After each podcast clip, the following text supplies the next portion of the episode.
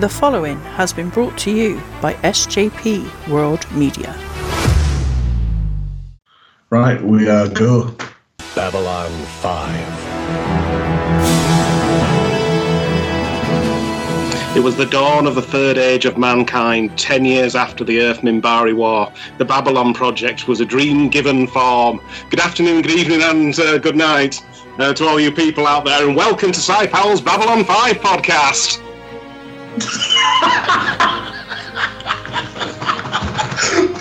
Oh, for fuck's sake! I assume that's some sort of Babylon Five reference. Yeah, it's the opening, it's the start of the opening monologue from season one. The, the actual thing is, and I have thought about doing this. I, I the, the season five opening monologue's got like clips from um, the first four seasons, sort of interspersed in it, and that that would be a really perfect thing to just add on. And I was actually going to um, edit some of Si's stuff, but until he bailed on us this evening. Um, oh dear, yeah, I'm uh, I'm quite glad I just uh, just let you roll with that. Uh, to be honest, but I suppose we better get into it properly.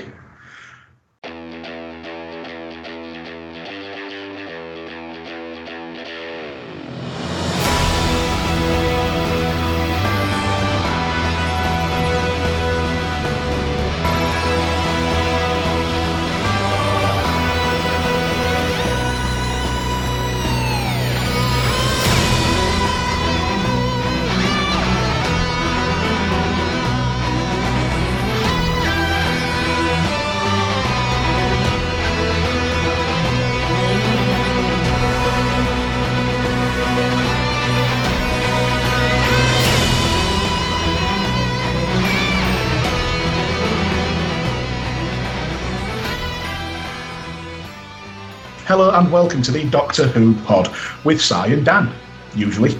But as you probably guessed, uh, Si's not here this week. He's out on a, an ambassadorial cheese rolling mission uh, to uh, to the plains of Nebraska or something like that.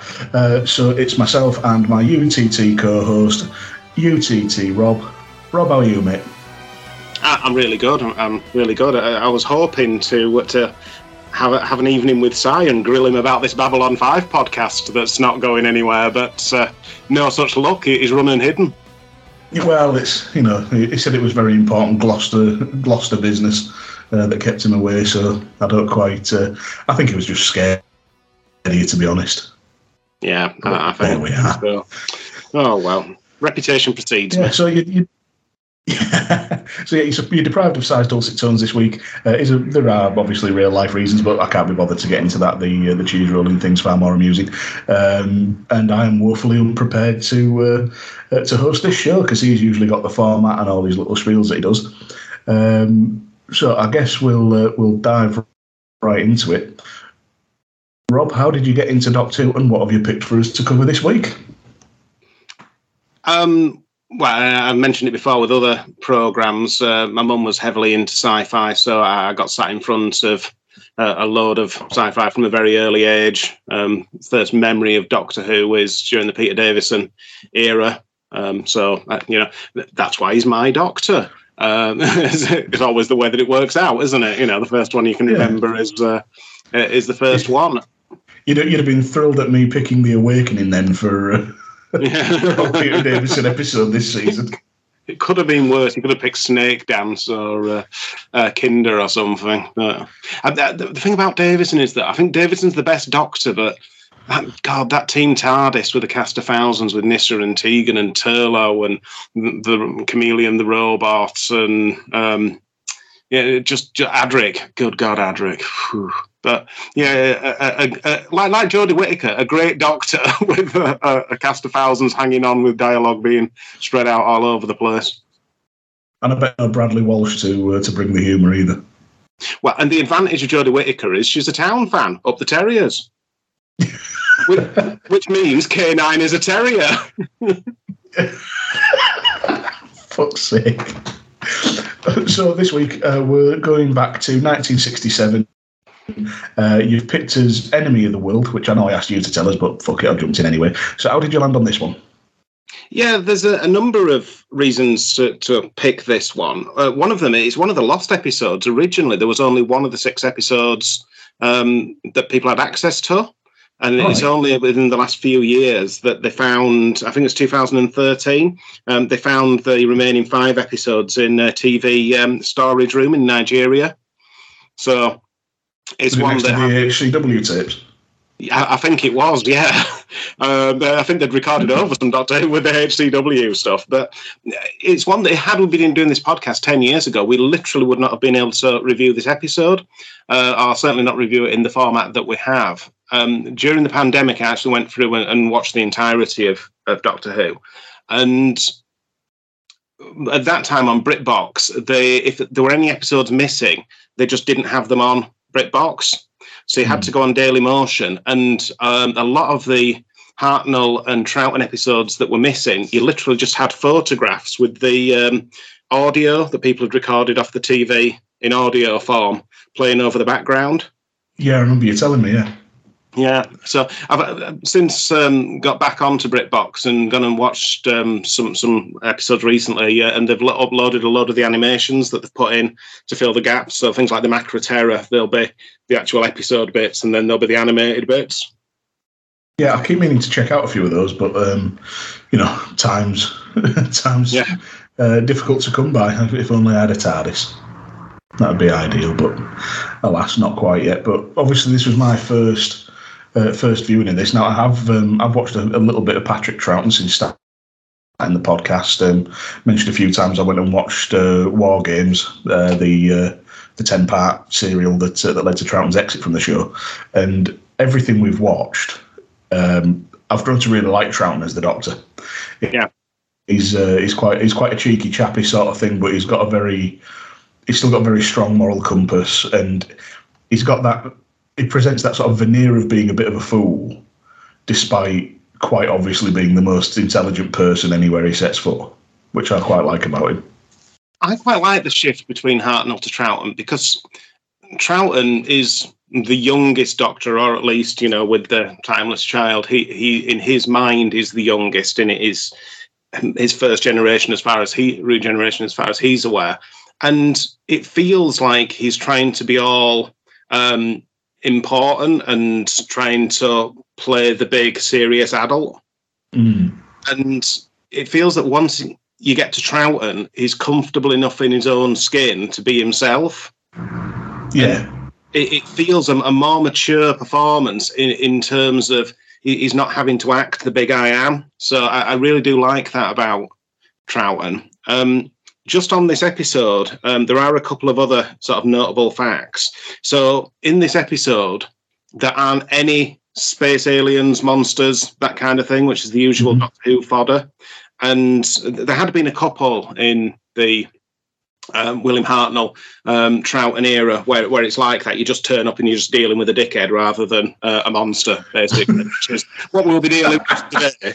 Um, but it's after this episode, it isn't until we get right the way to um, Peter Davison and um, Black Orchid, where you get another episode that essentially doesn't have a monster in it or an alien or so, some kind of spacey wacy thing. And I don't think there's actually been another one since then. I know, I know you to mention um, the cannibals on Torchwood.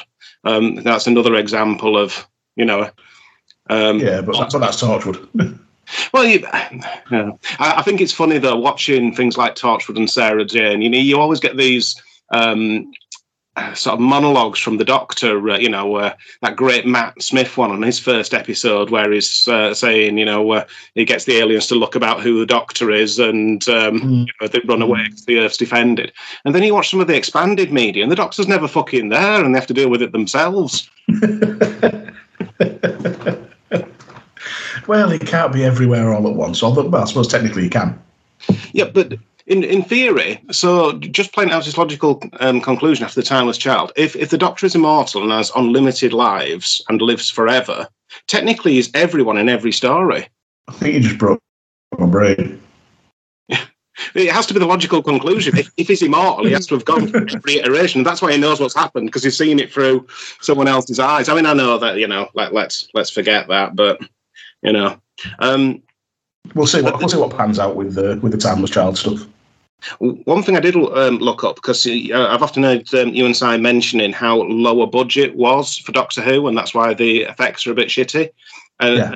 This episode, we actually do get some on location filming, and we, we get a helicopter and a hovercraft. Obviously, a bit of shit hovercraft, but even so, they, they spent this, they dropped some money on this episode. Um, a- And they actually, it was the first episode they had with the high definition camera, it being lower definition before this. So the clear investment. But I, I looked up the budget and compared it to some of the shows that were going on around the time. Doctor Who, uh, for the 22 minute episode, the budget was £3,000. That's a lot of money in 1967. Well, 67. yeah, so about, you know, 6,000 for like an hour long episode with um, uh, breaks. If you compare that to its um, competitors at the time, you compare it to The Avengers, which I think had just had its season finale the week before, for se- season five, the week before this episode came out. The one hour show of that, the budget was 56 grand. Bloody hell. Yeah. Star Trek, um, which at this point, while this episode comes out, there's some absolute bangers. Um, a piece of the action, Trouble with Tribbles, which is you know one of the hardcore Trekkies' favorite episodes. Their budget in in British money equivalent, sixty two point five thousand pounds an episode. Wow. Yeah, So, compar- so comparatively, Doctor Who's working on a shoestring. Yeah, well, in modern money, the sixty-two point five is one point two million uh, in today's money. And just to put it in perspective, the current Star Trek budget per episode is eight point five, so it shows you how much they've stepped up. And I think Doctor Who's rumbling around that one point two, so it's still, get, still getting a lot less. The the Prisoner, though, which you know um, was sort of ITV's love letter to Patrick McGoohan and held up as one of the greatest TV series of all time, and visually stunning, seventy-five thousand pounds an episode. That's incredible. See, when I said I was woefully unprepared for hosting this show, I'm really glad it's you that's on with me. Not just because we've podcasted together a million times and you know it's always easy talking to you, but I knew you'd have gone into all this stuff that I just that I just did not have time for. So that is that is amazing. Um, one thing I did have a chance to go into, I, I do have a couple of my tropes, as you usually know, char- uh, people who've played other characters in Doctor Who, but I'll get to that as we uh, as we go through the episode. So, how do you want to do this, Rob? Because we've, we've sort of gone one of two ways. Uh, me and Si have looking at these things. We know we sometimes go through, um, you know, the story sequentially as it happens, or we just uh, just pick and choose bits. Um, how would you prefer to go? Oh, I think we flip over to ITV and watch Masambula versus Jim Hussey that was on the same week that this started. Cool. Is that on Daily Motion? yeah, get, get back onto wrestling. No, I, um, I'm absolutely happy whatever way you, you want to do it. If you want to try and go through it, uh, normally do, Well, do you want to go through? We'll, we'll start. We'll start from the beginning, and uh, we'll uh, we'll just see where the conversation takes us. Um, I I know it's part normal format. You normally go through like the actors and stuff that are in it. If you want, uh, now, I mean, yeah, we can do it. Uh, normally, I normally I butt in with the uh, Alright. butt in with the tropes as and when the uh, the characters appear. But if you've got anything in particular you want to get into, by all means, because we we start out on a beach with the the Doctor, Jamie, and Victoria, and it's uh, it's not too long before we're uh, before they're accosted by three guys and and saved by Astrid. Just to give a very rough uh, a rough summation of the first sort of five minutes.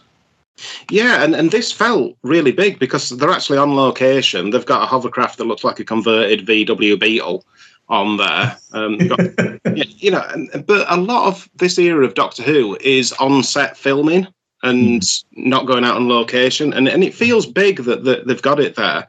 Um, the confusion at the start, and uh, I think there's like a video conference we see, and um, we get um, Anton calling um, uh, Astrid, and um, they they believe the man on the beach looks like um, this essentially dictator salamander who's in charge of the world. Yeah, well, he's, he's an aspiring, uh, an aspiring dictator, isn't he? Uh, we find out. But uh, before we get to that, what I really love on this is, is a couple of things.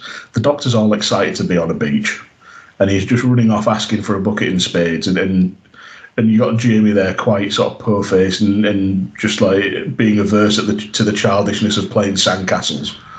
And the Doctor just strips off and runs in in his undergarments into the into the ocean for a swim which again is that sort of Patrick that Patrick Ch- Troughton charm that I mentioned before. It's he manages to do, do things like that and have these sort of quirks, but they never feel forced or uh, or false, and, and they generally come across as quite endearing. Yeah, and we also get Victoria cosplaying as Jamie, tartan hat, uh, tartan skirt. I didn't. I must admit, I didn't. Uh, I didn't. Uh, didn't clock that. Um, but we find obviously thing they set up things as not Earth as we know it because they're in something called the Australasian zone, uh, as Anton's identifying who he thinks the Doctor is, and uh, like I say, Astrid's going along, and it's it's action pretty much right away with uh, the three men in the hovercraft car um, shooting at, at the Doctor, Victoria, and Jamie. Um, and the Doctor actually comes out with a great line when they see uh, when they're sort of looking at the um, looking at these men accosting them. Uh, Victoria, Victoria comes out first with the, uh, they're on they're in a world of madmen, and then the Doctor says the human, if that's what you mean, indulging in their favourite pastime of destroying each other. Yeah, I did like that. I did like that. This hovercraft chase scene was very reminiscent of um, the Jon Pertwee hovercraft chase scene in The Planet of the Spiders, and uh, I just love a, uh, a, a once every ten years naff Doctor Who hovercraft chase scene. That's what we need in the uh, the 60th anniversary. Yeah, definitely. Shitty hovercrafts. yeah. Um, the uh, the men catch up with them, or one of them does, and you, get Jamie yelling Brigadoon, and one punch KOs the guy. Shades of Frank Abbott. And you get Astrid Astrid landing a heli. Or the person will come to know as Astrid landing a helicopter, which is a very small, very rickety looking thing. It's basically it's like a like a sort of microlight helicopter. You say it's a small, rickety looking thing. I, I bet that cost a fair chunk of the budget for a normal Oh, yeah. episode, getting that helicopter in. Oh, it will have done. But what I, what I was thinking is, I was looking at this and I saw Jamie get in, and then sit Victoria on his knee, and then the take off. I would not want to be Victoria sat unsecured in someone's lap in that tiny doorless helicopter. Shades of Kevin Nash arriving at Nitro with the NWO girls. That's going to happen a lot tonight, isn't it? That that Babylon Five references. um, but we get a bit of uh, we get a bit of peril. The uh, the uh, the fuel tank's been shot, so they might blow up. But the uh, the uh, I think is it Jamie or the doctor clocks that the pilot's license runs out on New Year's Eve 2018. Yeah, because he's looking at the PAT test sign. So every time they tell you in the office to get your, your uh, equipment tested, this is why so that random time travelers can uh, pinpoint whereabouts they are. Yeah. Um, but yeah, it's like I said, all action straight away. So I was, uh, I was, I was pretty hooked in, eager to find out what happened.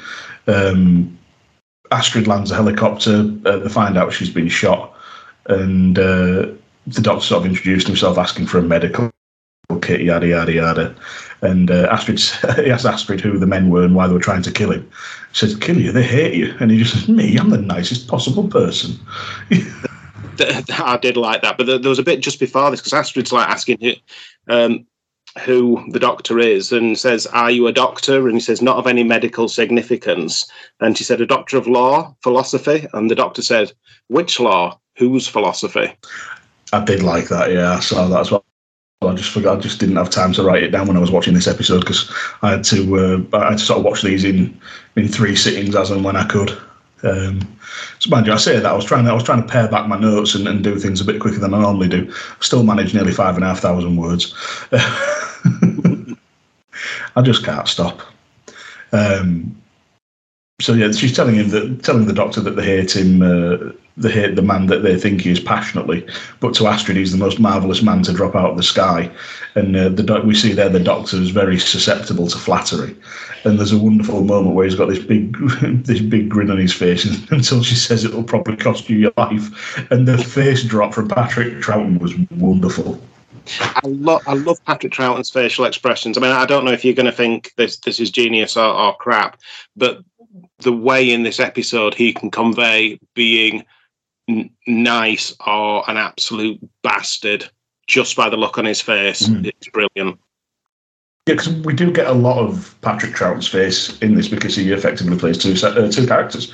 He plays the main hero, the Doctor, and the main villain, Salamander. But very much like um, Tom Hardy in Legend, when he's playing both Crable brothers, they might be the same person, but they feel very distinct characters. Yeah. and it's Pat Troughton's performance is, is truly one of the uh, one of the sort of highlights of this serial. Apart from bits of it where his accent sounds something reminiscent of, of Allo Allo. The thing about Troughton is Troughton loves doing an accent. There's an episode of Minder that he's in called Windows. It's actually got Jeanette Fielding, who was Tegan in um, the Fifth Doctor's companion.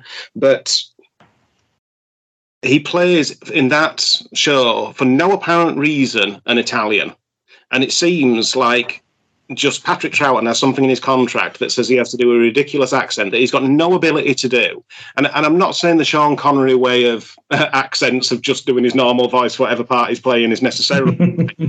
but, but Troughton thinks he's amazing at accents, and it's just all the same for whatever type of accent he's trying to do. So his Italian's going to sound like the Mexican that he attempts in this episode.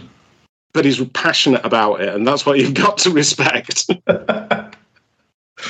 Oh god, the one thing that I remembered as well is um, Ray Winstone's attempt at a Russian accent in Black Widow. If you've seen that, yeah, yeah, not good. Yeah, so some people should be banned, just like red card.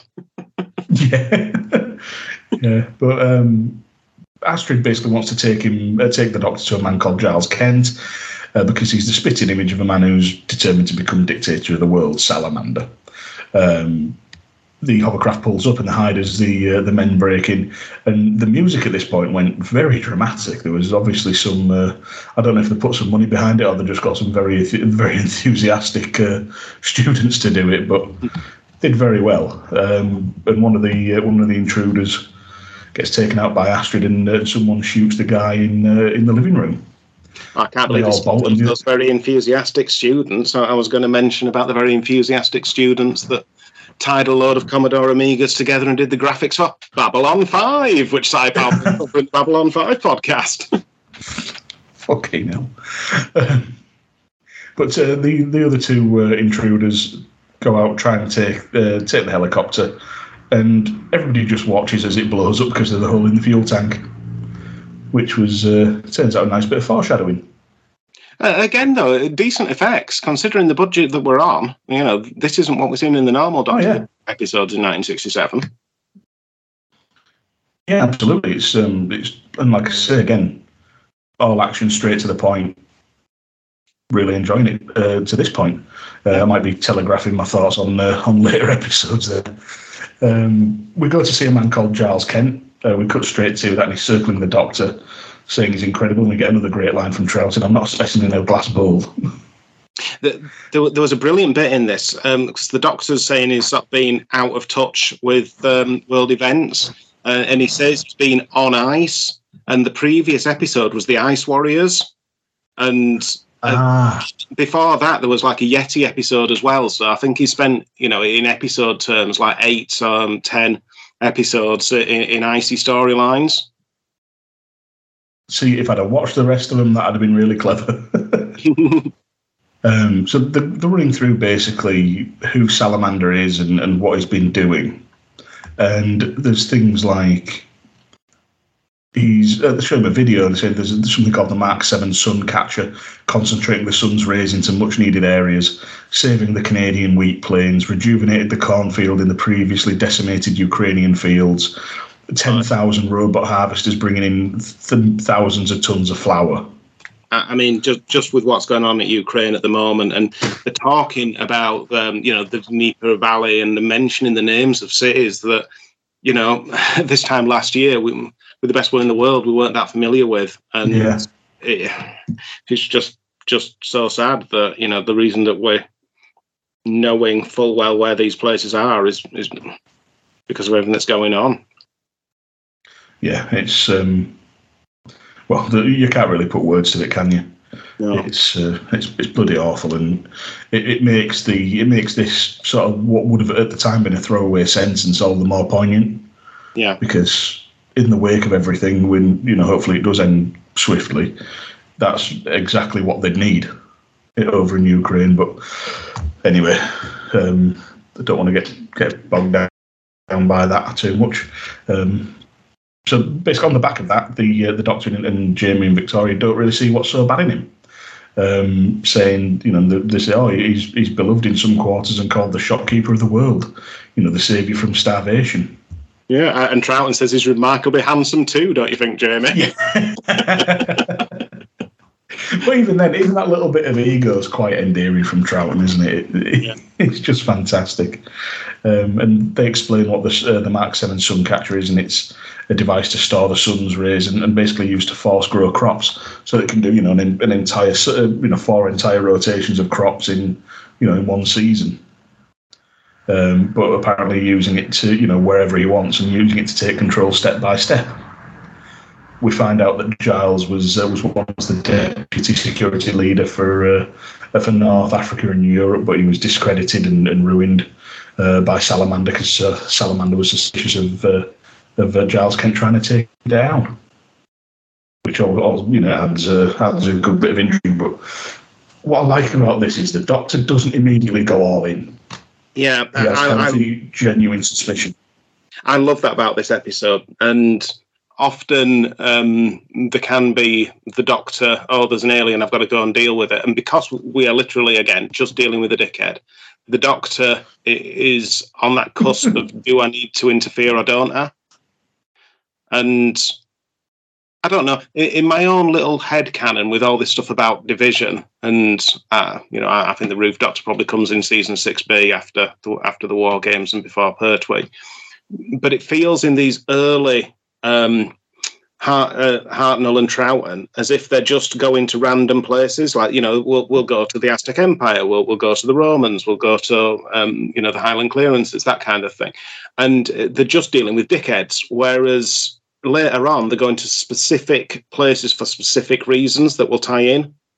Mm. And it it feels like there's the free reign, and within that, there's well, do we actually need to do anything? Yeah, yeah, exactly. It's and it's just a great it's just a great you know great lesson. Don't all you know establish the facts. You know, require proof. Take what people say and, and understand and sort of you know respect or understand where they're coming from, but always demand irrefutable evidence. Yeah. You know, it's it's what you know, basically don't believe everything you read on social media. which Christ Almighty, I think uh, a good portion of the world needs that right now. Uh, Giles Kent's running through, uh, you know, who you know who's been replaced, and then uh, they can only turn to one man, Alexander Denesh, uh, who was uh, Giles's replacement. Um, Victoria's again asking the right questions. You know, why Salamander? Why hasn't Salamander tried to kill Giles? And it's because he says it's because a dead man's testimony still carries weight. Yeah. Which, if he's discredited in life, why would it make any difference in death? Don't understand that, but anyway. Uh, Giles wants the Doctor to impersonate Salamander. Uh, the Doctor objects, but you can again think this is uh, the real Patrick Troughton shining through. Rob, as you said earlier, he, he deduces that Salamander was born in Yucatan, and uh, it'll take. He, he just sort of relishes the prospect of perfecting the accent. Yeah, loves an accent. Has no ability yeah. to do one. so Giles Kent's plan is to uh, is to infiltrate Salamander's base and bring out proof uh, the attempts of world domination. And uh, the doctor says it'll take three to four weeks to perfect the accent. But uh, unfortunately, Salamander. Yeah, I know. Troughton wasn't thinking that. Troughton was thinking, "I've got this nailed." He read that script and it was like, "He was like, use my own accent, cross cross, Mexican." he had a little bit of tip, Tipp-Ex. Yeah. Mexican. I believe it. Um, yeah, Salamander's head of security is on his way, and he'll arrest the doctor for impersonation. And the doctor figures out that Giles Kent is the one who called Bruce. Which, you know, and that sort of plants the seed of Giles being willing to do, go to sort of great lengths and put and put himself at risk to get what he feels he needs. Which yeah. is which is very which is sort of a, an important character trait because there's quite a lot of um, I won't say animosity, but the Doctor and Giles Kent are always at odds and usually overproof. And then later on, the fact that Giles Kent wants um, basically wants Salamander killed, Yeah, wants him assassinated. yeah. There, there's always healthy suspicion there.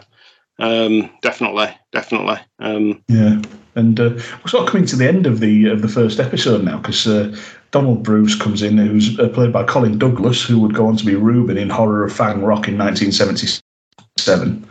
Um, shockingly, not one that I've seen, but I don't know if you've seen. Well, you would have seen Yeah. Horror Fang Rock if you remember it. yeah, remember I have. now. Yeah, uh, he actually does the voice of the Rutans. It's the only episode the Rutans, the eternal enemy of um, the Zygons, appearing.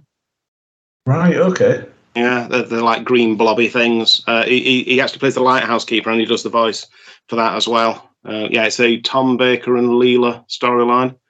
Yeah. Oh, fair enough. Um, so yeah, Bruce comes in saying, you know, someone was shot in Astrid's bungalow. The remains of two more in the helicopter, and where's the other man? Um, one of his soldiers kicks the door, in, and the doctor walks out, doing his finest impression of Captain Bertorelli from Allo Allo, uh, saying, "Hello, Bruce. What are you doing here?" Huh? Uh, and as and as I say at the end of all of these hangers for Doctor Who, and that's when the Doctor died. yeah.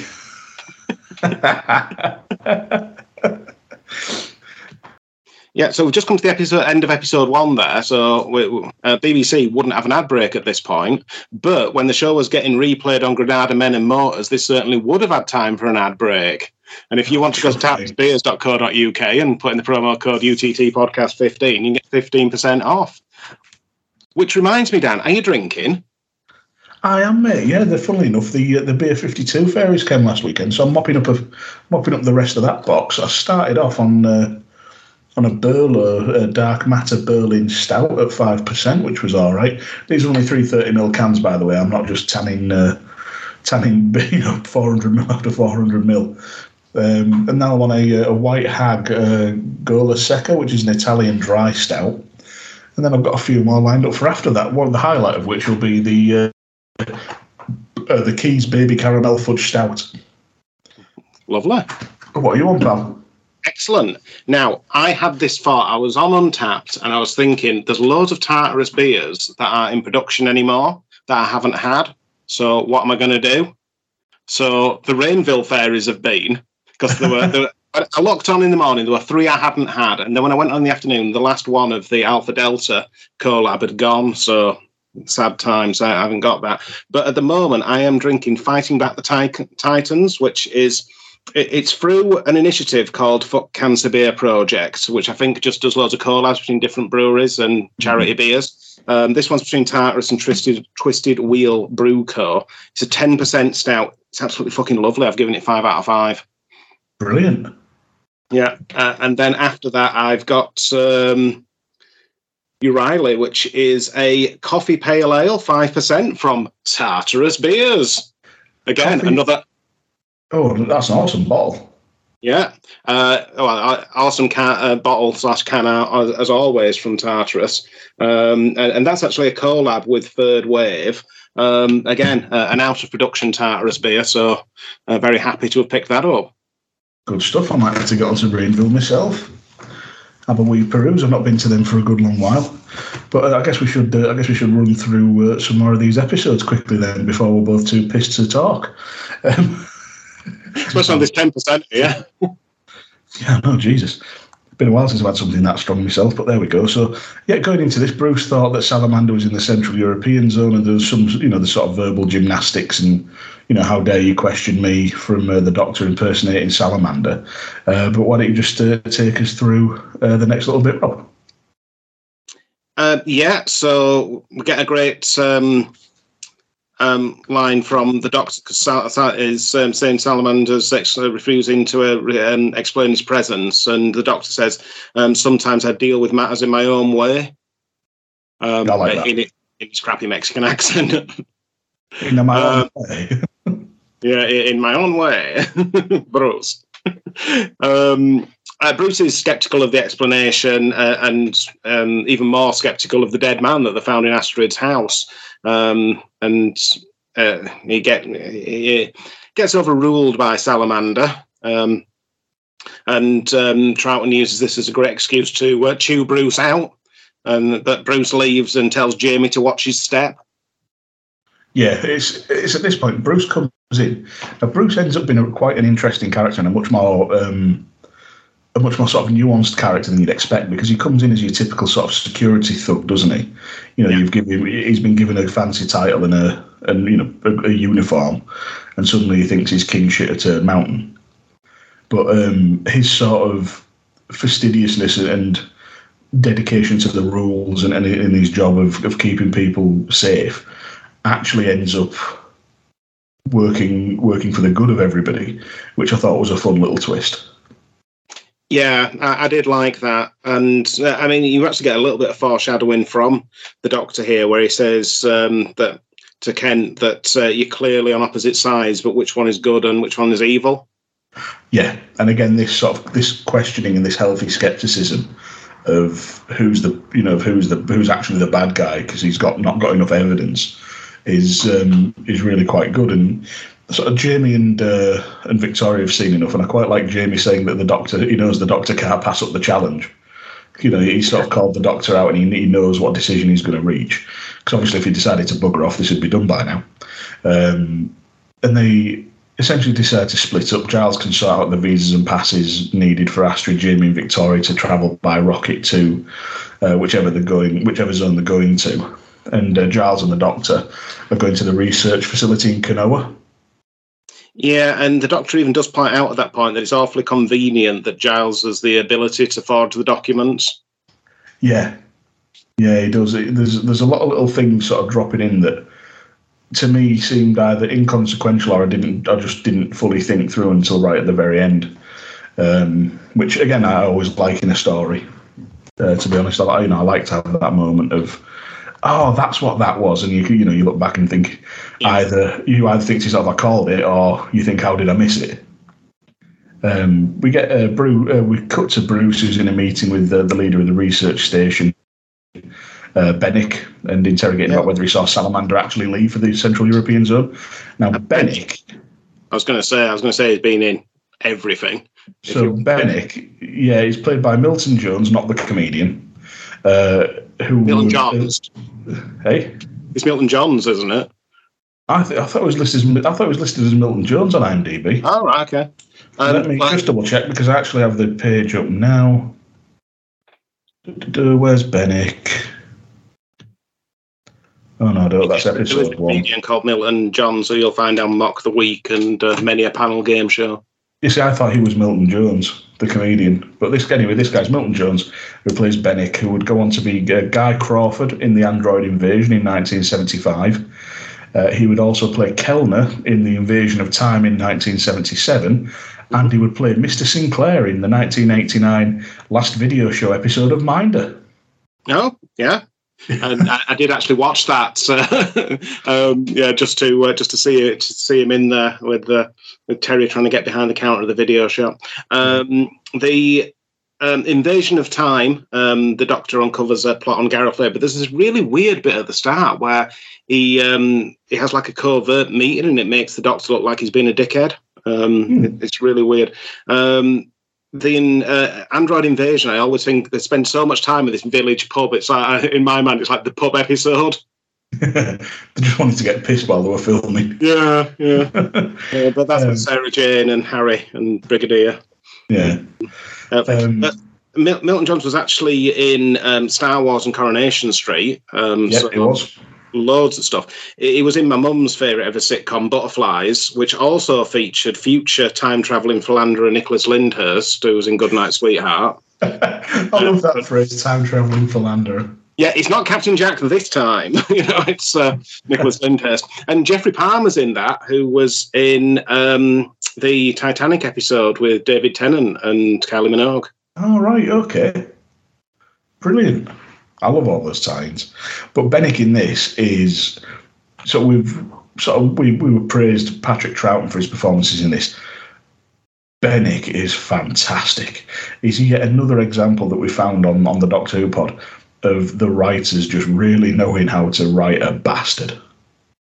Yeah, he's really good, and uh, I, I think he's a really decent actor uh, in like the various things that I've seen him in. He has a really good way of either playing a bastard or playing someone that's really downtrodden, or you know, is he's he's really good in everything I've seen him in. Yeah, it's just it, he exudes this arrogance, but also you can tell there's this underlying cruelty, and even just in this first exchange with uh, with Bruce, you get a bit of the the cowardice that goes with it as well. Like he's a bit sly and, and all the rest of it, because the you know they're speculating on where Salamander actually is, who's contacted him, um, when he can be contacted next.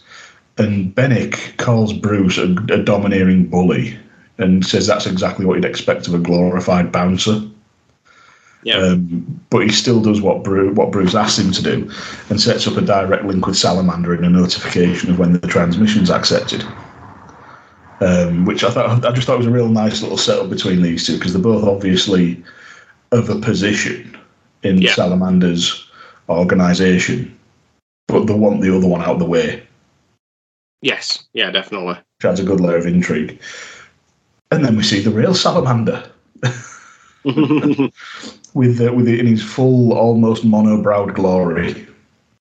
it, uh, it, wa- it, there were there were terrible eyebrows, weren't there? Uh, but he's warning uh, Alexander Denesh that his zone's uh, in danger in various areas. Uh, Denesh is protesting they've had no trouble in the mountains. The volcanoes have been dormant since the 16th century. And then so we've got Salamander sort of positioning himself as some sort of clairvoyant, saying that all his predictions so far have been accurate. Um, one of his, uh, his servants, one of Salamander's servants, comes in who will come to know as F- Faria, uh, saying there's refreshments and, and all the rest of it, and, and the split up. But that was just like a little setup scene. And then we get Jamie and Victoria and Astrid. I'm just going to say on Dennis. Uh, Dennis was played by George um, um, Pravda, who was also been in a couple of Doctor Who storylines. He was in The Mutants as uh, Jaeger, which is the third Doctor and Jo story. He, he was in The Deadly Assassin as um, um, the Castellan. Uh, when they're on Gallifrey, and um, that character gets referred to even in sort of modern Who. Um, but um, that's an episode on Gallifrey that features the Crusty Master. The Crusty Master. I still need to watch that. See, that was the that was the Deadly Assassin one.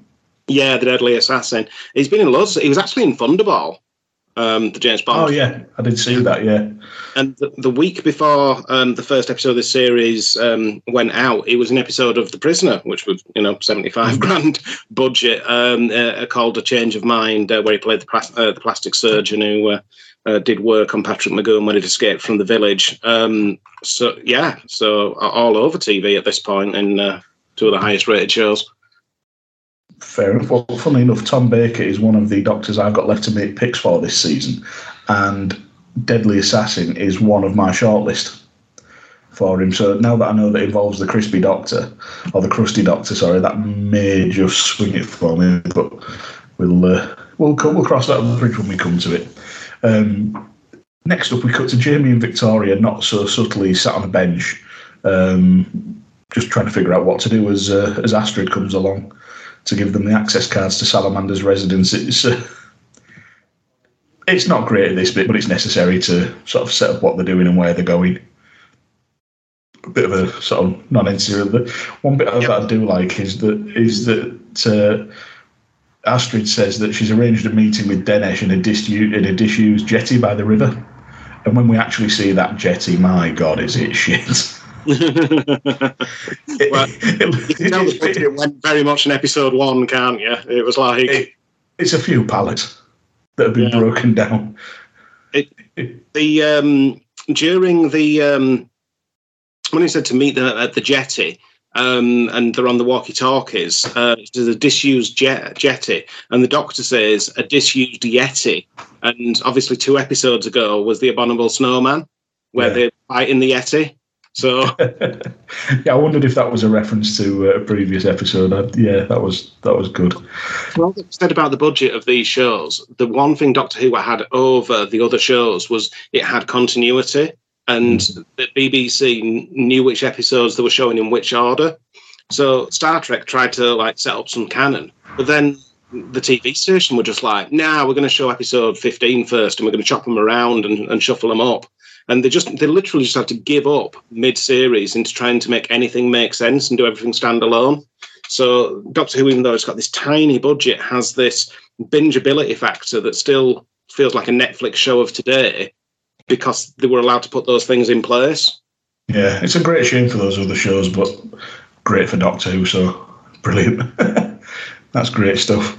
Um, we cut back to uh, to Salamanders again, and, and, there was a fellow who stayed behind before, who we find out uh, later on is called Fedorin, uh, who's still there drinking, and uh, sort of Farrier's there with him, and uh, you know he's got some anxieties about what Salamander wants to talk about, and saying that you know she's not an ordinary, surmising that she's not an ordinary servant, and all the rest of it. Just uh, he's just sort of panicking really when she, when he finds out that Farrier's uh, Salamander's food taster, but his drinks haven't been tested.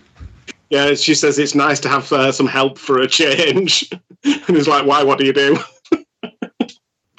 yeah, it is funny that it's she's she's quite an amusing character. Is uh, is Furia, um, even if that was a bit, little bit sinister, but uh, she'd um, she also laid a uh, sort of laid a seed there by saying Brujo in reference to Salamander.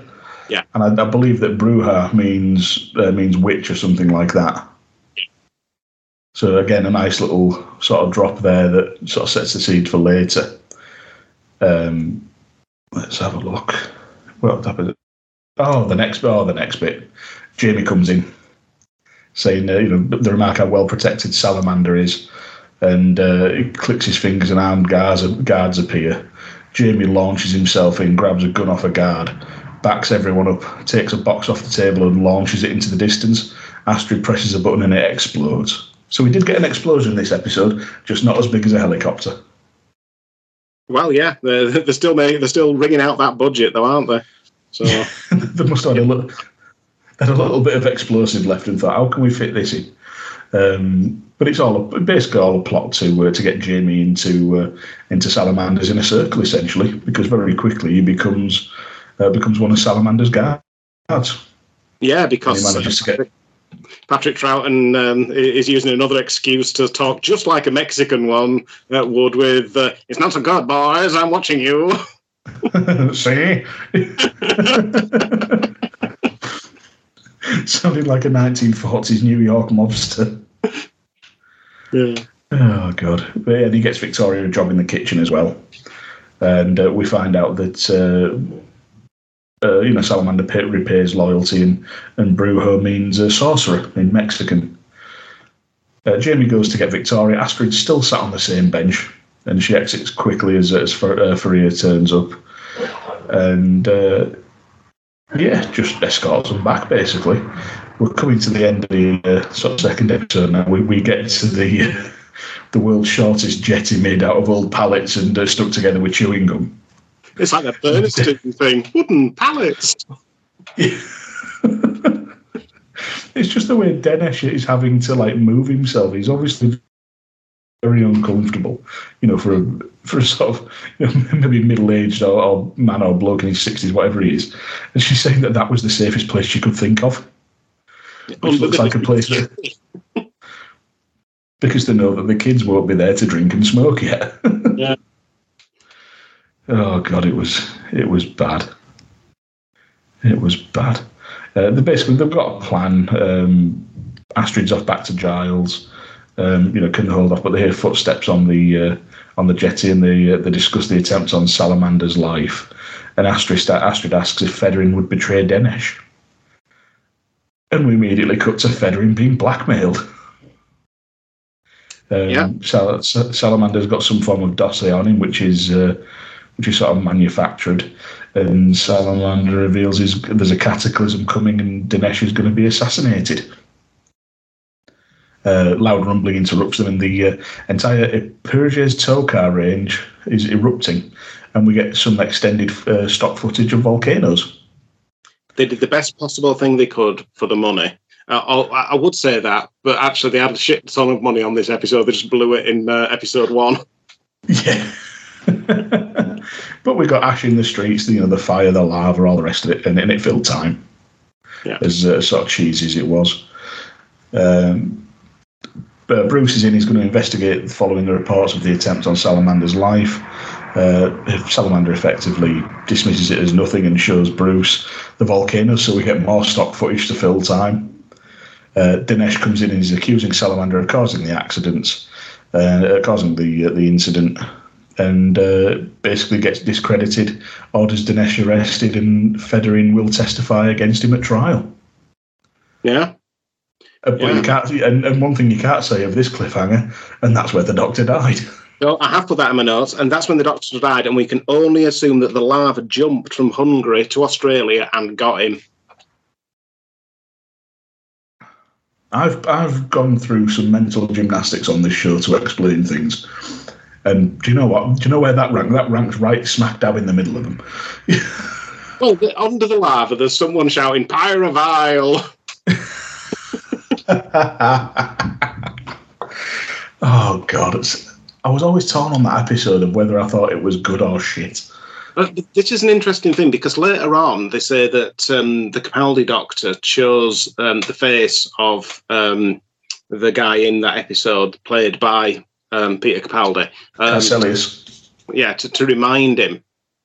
And you know the the second Romana um, takes the face of someone from a previous episode, and there's debate whether Tom Baker took um, uh, the face of someone from a previous episode. So again, in theory, has Troughton uh, would- did Hartnell at some point see Salamander and choose to regenerate into that face? You never know. Never. It, uh, how amazing would it be if they actually did explain that with this timeless child stuff? Yeah. Just to put in where only like you know people like yourself and, and now me because I've watched the episode where sort of fans of the older who would who would get it. I'd, I'd be amazed. But even to be honest, even with um, the uh, the episode that we we covered last week, Asylum of the Daleks, when we had Matt Willis on, he uh, he mentioned about how. Can hell, that stout's getting to me. Uh, Matt Willis mentioned how they mentioned Spiridon in Asylum of the Daleks, Mhm. and it was just a, sp- a throwaway thing. But now that I know it, watching it back, I was like, ah, Spiridon, I know that reference. you get to have the uh, the Captain the Captain America moment of I understood that reference. well, there is. Um, I did make a note on this. Um, there was someone in this episode who'd been in Planet of the Spiders. Oh, it comes up later. Swan was in Planet of the Spiders, All right, um, which is the episode that um, Pertwee regenerates in. Um, and they go to a planet called Metebelis 3, which um, Pertwee had previously um, visited in The Green Death. Um, in later episodes, in Hide, the Doctor pulls a blue crystal out of his um, pocket and says it's from Metebelis 3. And in The Green Death, it's the Doctor Light episode where he'd gone off and Jo had gone to, um, you know, this environmental camp and the Brigadier was trying to be on the side of big business. Um, then the Doctor's gone to get this crystal and then he pulls it out again in Hide uh, as Matt Smith. So the storyline that goes from Pertwee to Matt Smith. Uh, and in the wedding of Sarah Jane and I, I thought I thought Hide was Capaldi. is it uh, is it the one? uh, I don't know if I've got the right episode name. I think it's Hide. The one where it's um, um, the they're at this haunted house and there's like a woman who was on a planet and they have to like bridge the gap and there's. Um, I thought that was Hide. I might be getting confused with a different one. It's definitely I might be as well because I, when you said that, I thought it was the. Um, I was thinking of the woman made of wood, but had uh, David Suchet in it. Uh, the woman made of wood. Uh, well, there's the doc- the um, the Doctor, the Witch, and the Wardrobe, isn't there? Where they've got the the wooden. Oh, that, yeah, it's a completely different episode. The, the one I'm thinking of is definitely, uh, yeah, Hide is. Oh wait, Hide's the one with the. Um, it, she's um, she's an astronaut or something, or like one of the early time travelers. Yes, you're right. It is Matt Smith. Yeah, and they, they mentioned Metebelis 3. And again, uh, the wedding of Sarah Jane and Sarah Jane Adventures, um, which actually David Tennant's in. Um, Sarah Jane says, Where would I send the wedding invitation? Metebelis 3. So there's all these tie ins, which again ties into a guy that's in this episode. Ah, Brilliant stuff. I love it. So, we'll, looking at time, we'll have to uh, rattle through some of this quite quickly. But going into, well, actually, I'm not bothered. So, there's one that's editing it still. So, um, Salamander's basically saying he's going to hold Bruce uh, personally responsible for Denesh as uh, as we go into uh, to episode three. So there's you know Bruce questioning Salamander again, and uh, you know a bit of dissension being sown in the ranks and all of that, and uh, Salamander, uh, sorry Salamander, Bruce clocks that Jamie's now got a security uniform on. Um, and the biscuit gets taken away, and Salamander makes Fedorin the European controller. Uh, Fedorin's still got his reservations about the dossier and the lies, but the uh, Salamander's basically saying that it's just, you know it's just an, just an insurance policy. I won't need it because you know you're going to do what I say, and he gives him a box of poison to uh, to take care of Denesh. Um, Bruce wants to question Jamie, but he's a guard now, so Jamie just essentially buggers off, even in the face of uh, Bruce's questioning. Um, we have uh, Dinesh waiting for the uh, the security hover car, and this is where Bruce kind of starts to change uh, change tack really, because he's asking why Dinesh is in a corridor, why is he being held like a common prisoner? You know, get him some food, get him some comfort. Um, Dinesh is just kind of sat there going, "Oh well, something to eat would be lovely, and perhaps uh, some light reading, a book on foreign travel."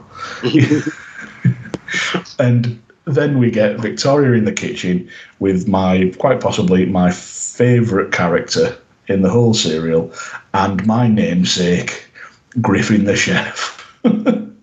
just just the concept because I think he's only in uh, episode three, isn't he, Griffin the chef?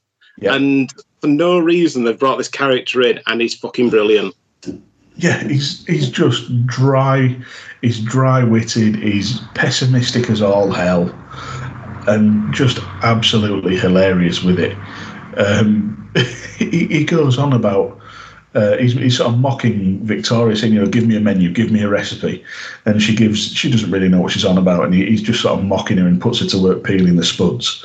Uh, Faria wants uh, wants her educating, and he's just sort of. My mum wanted me to be a dustman, giving it all that. But when he dictates the menu to her, and he goes, Oh. first course interrupted by bomb explosion, second course affected by earthquakes, third course ruined by interference in the kitchen. I'm going out for a walk. It'll probably rain. Yeah. I I relate far too much to that because I can be quite like that myself. It's he, he's just brilliant. He's he's some much needed sort of comic relief in all the uh, all the sort of goings on here because then Yeah. right into uh, Faria warning Victoria to get away, and as soon as Jamie comes in, she abruptly buggers off. Um, Jamie's been to see Astrid apparently, um, talking about getting Dinesh a uniform to smuggle him out. They both agree that Salamander's evil, uh, you know, because replaced Dinesh with a weaker, more sort of malleable controller uh, of that zone, and they, they speculate on Salamander causing the earthquakes. Uh, we get a we get more footage of eruptions, which you know it's a big week for people who are fan of eruptions. But what I do like of this one is that it zooms out and it's uh, the Doctor and Giles watching him on the monitor. Yes, and, and I do quite like. It's a it's a classic Doctor Who trope that they even use in modern Who about the people on the monitor. They'll often do a baddie reveal with a, a hand tapping the monitor before you get the uh, reveal of who it actually is. So I, I do like a bit of um, monitor watching in Doctor Who. And unlike in wrestling, they're watching it from a proper angle. What they did in WCW 2000, we've covered this. They, they watch TV properly.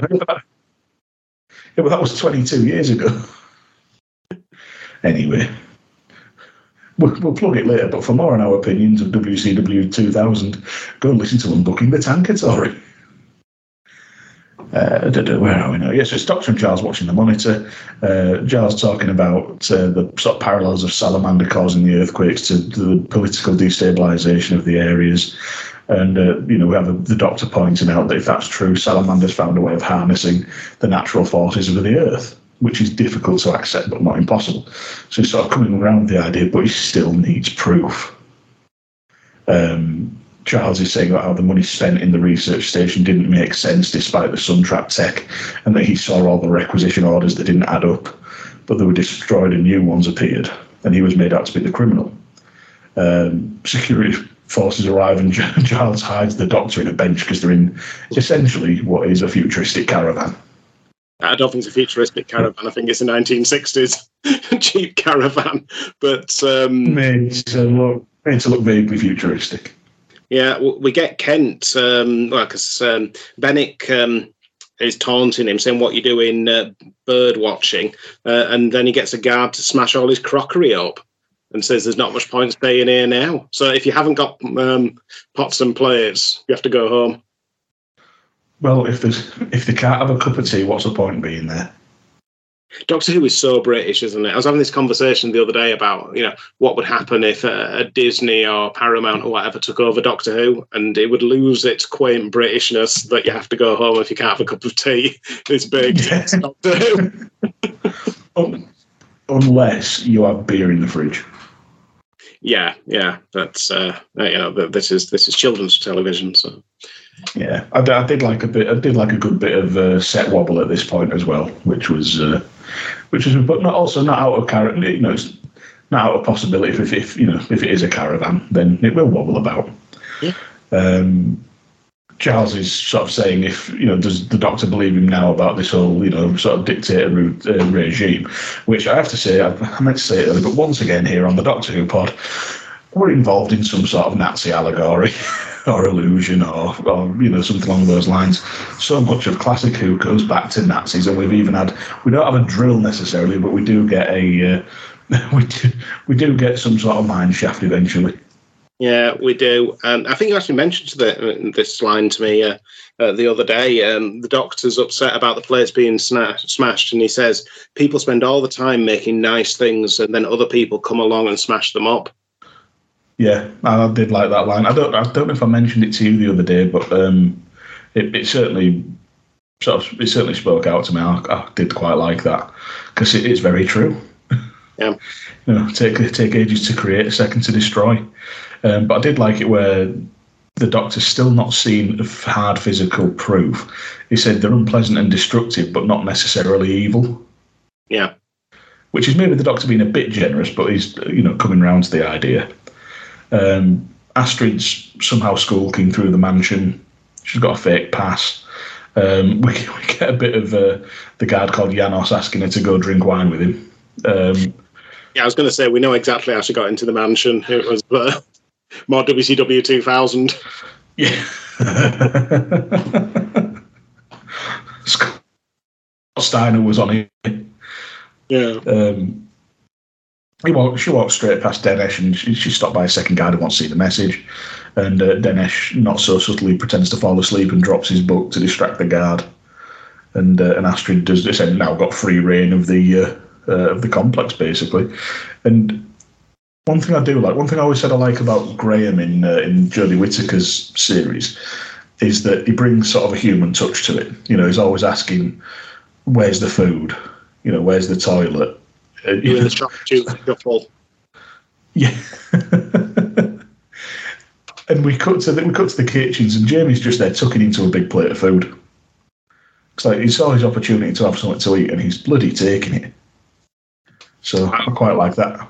I love it when uh, Griffin tries the food and he just says, How's the food? Terrible. I'll get the sack tonight for sure. Maybe they'll shoot me. No, they wouldn't do that. The firing squad would miss. Yeah.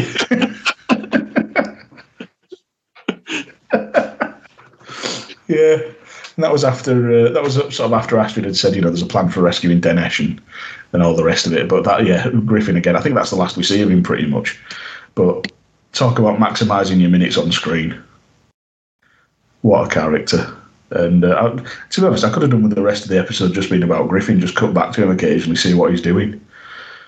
Um, we have a whole back and forth with Jamie and Fariah, asking if she likes working for Salamander, and if she doesn't like. Essentially, she doesn't like it, and she wants to wants to take him down, and she's very uh, very defensive of her motives, if not entirely forthcoming with them. And she assumes that they see Salamander as, as a god, and so she repeats over and again that she does what she has to do and not what she wants to do. Which again is built, sort of, I suppose, building the intrigue for uh, for Fariah. If uh, I don't know. I, I was kind of torn on this episode, not to give too much away for the end of it, but at times it felt it managed to feel slow, yet there was never a lack of things happening, and I don't quite know how to reconcile that in my head. Yeah, I think one of the things with Classic Who, they were pumping out 44 episodes a year, and, and that's a hell of a lot. And Oh yeah, you know, with the best will in the world, so, some of it is incredibly drawn out, and hmm. To a certain extent, the audiences might have been a little more accepting of that at this time.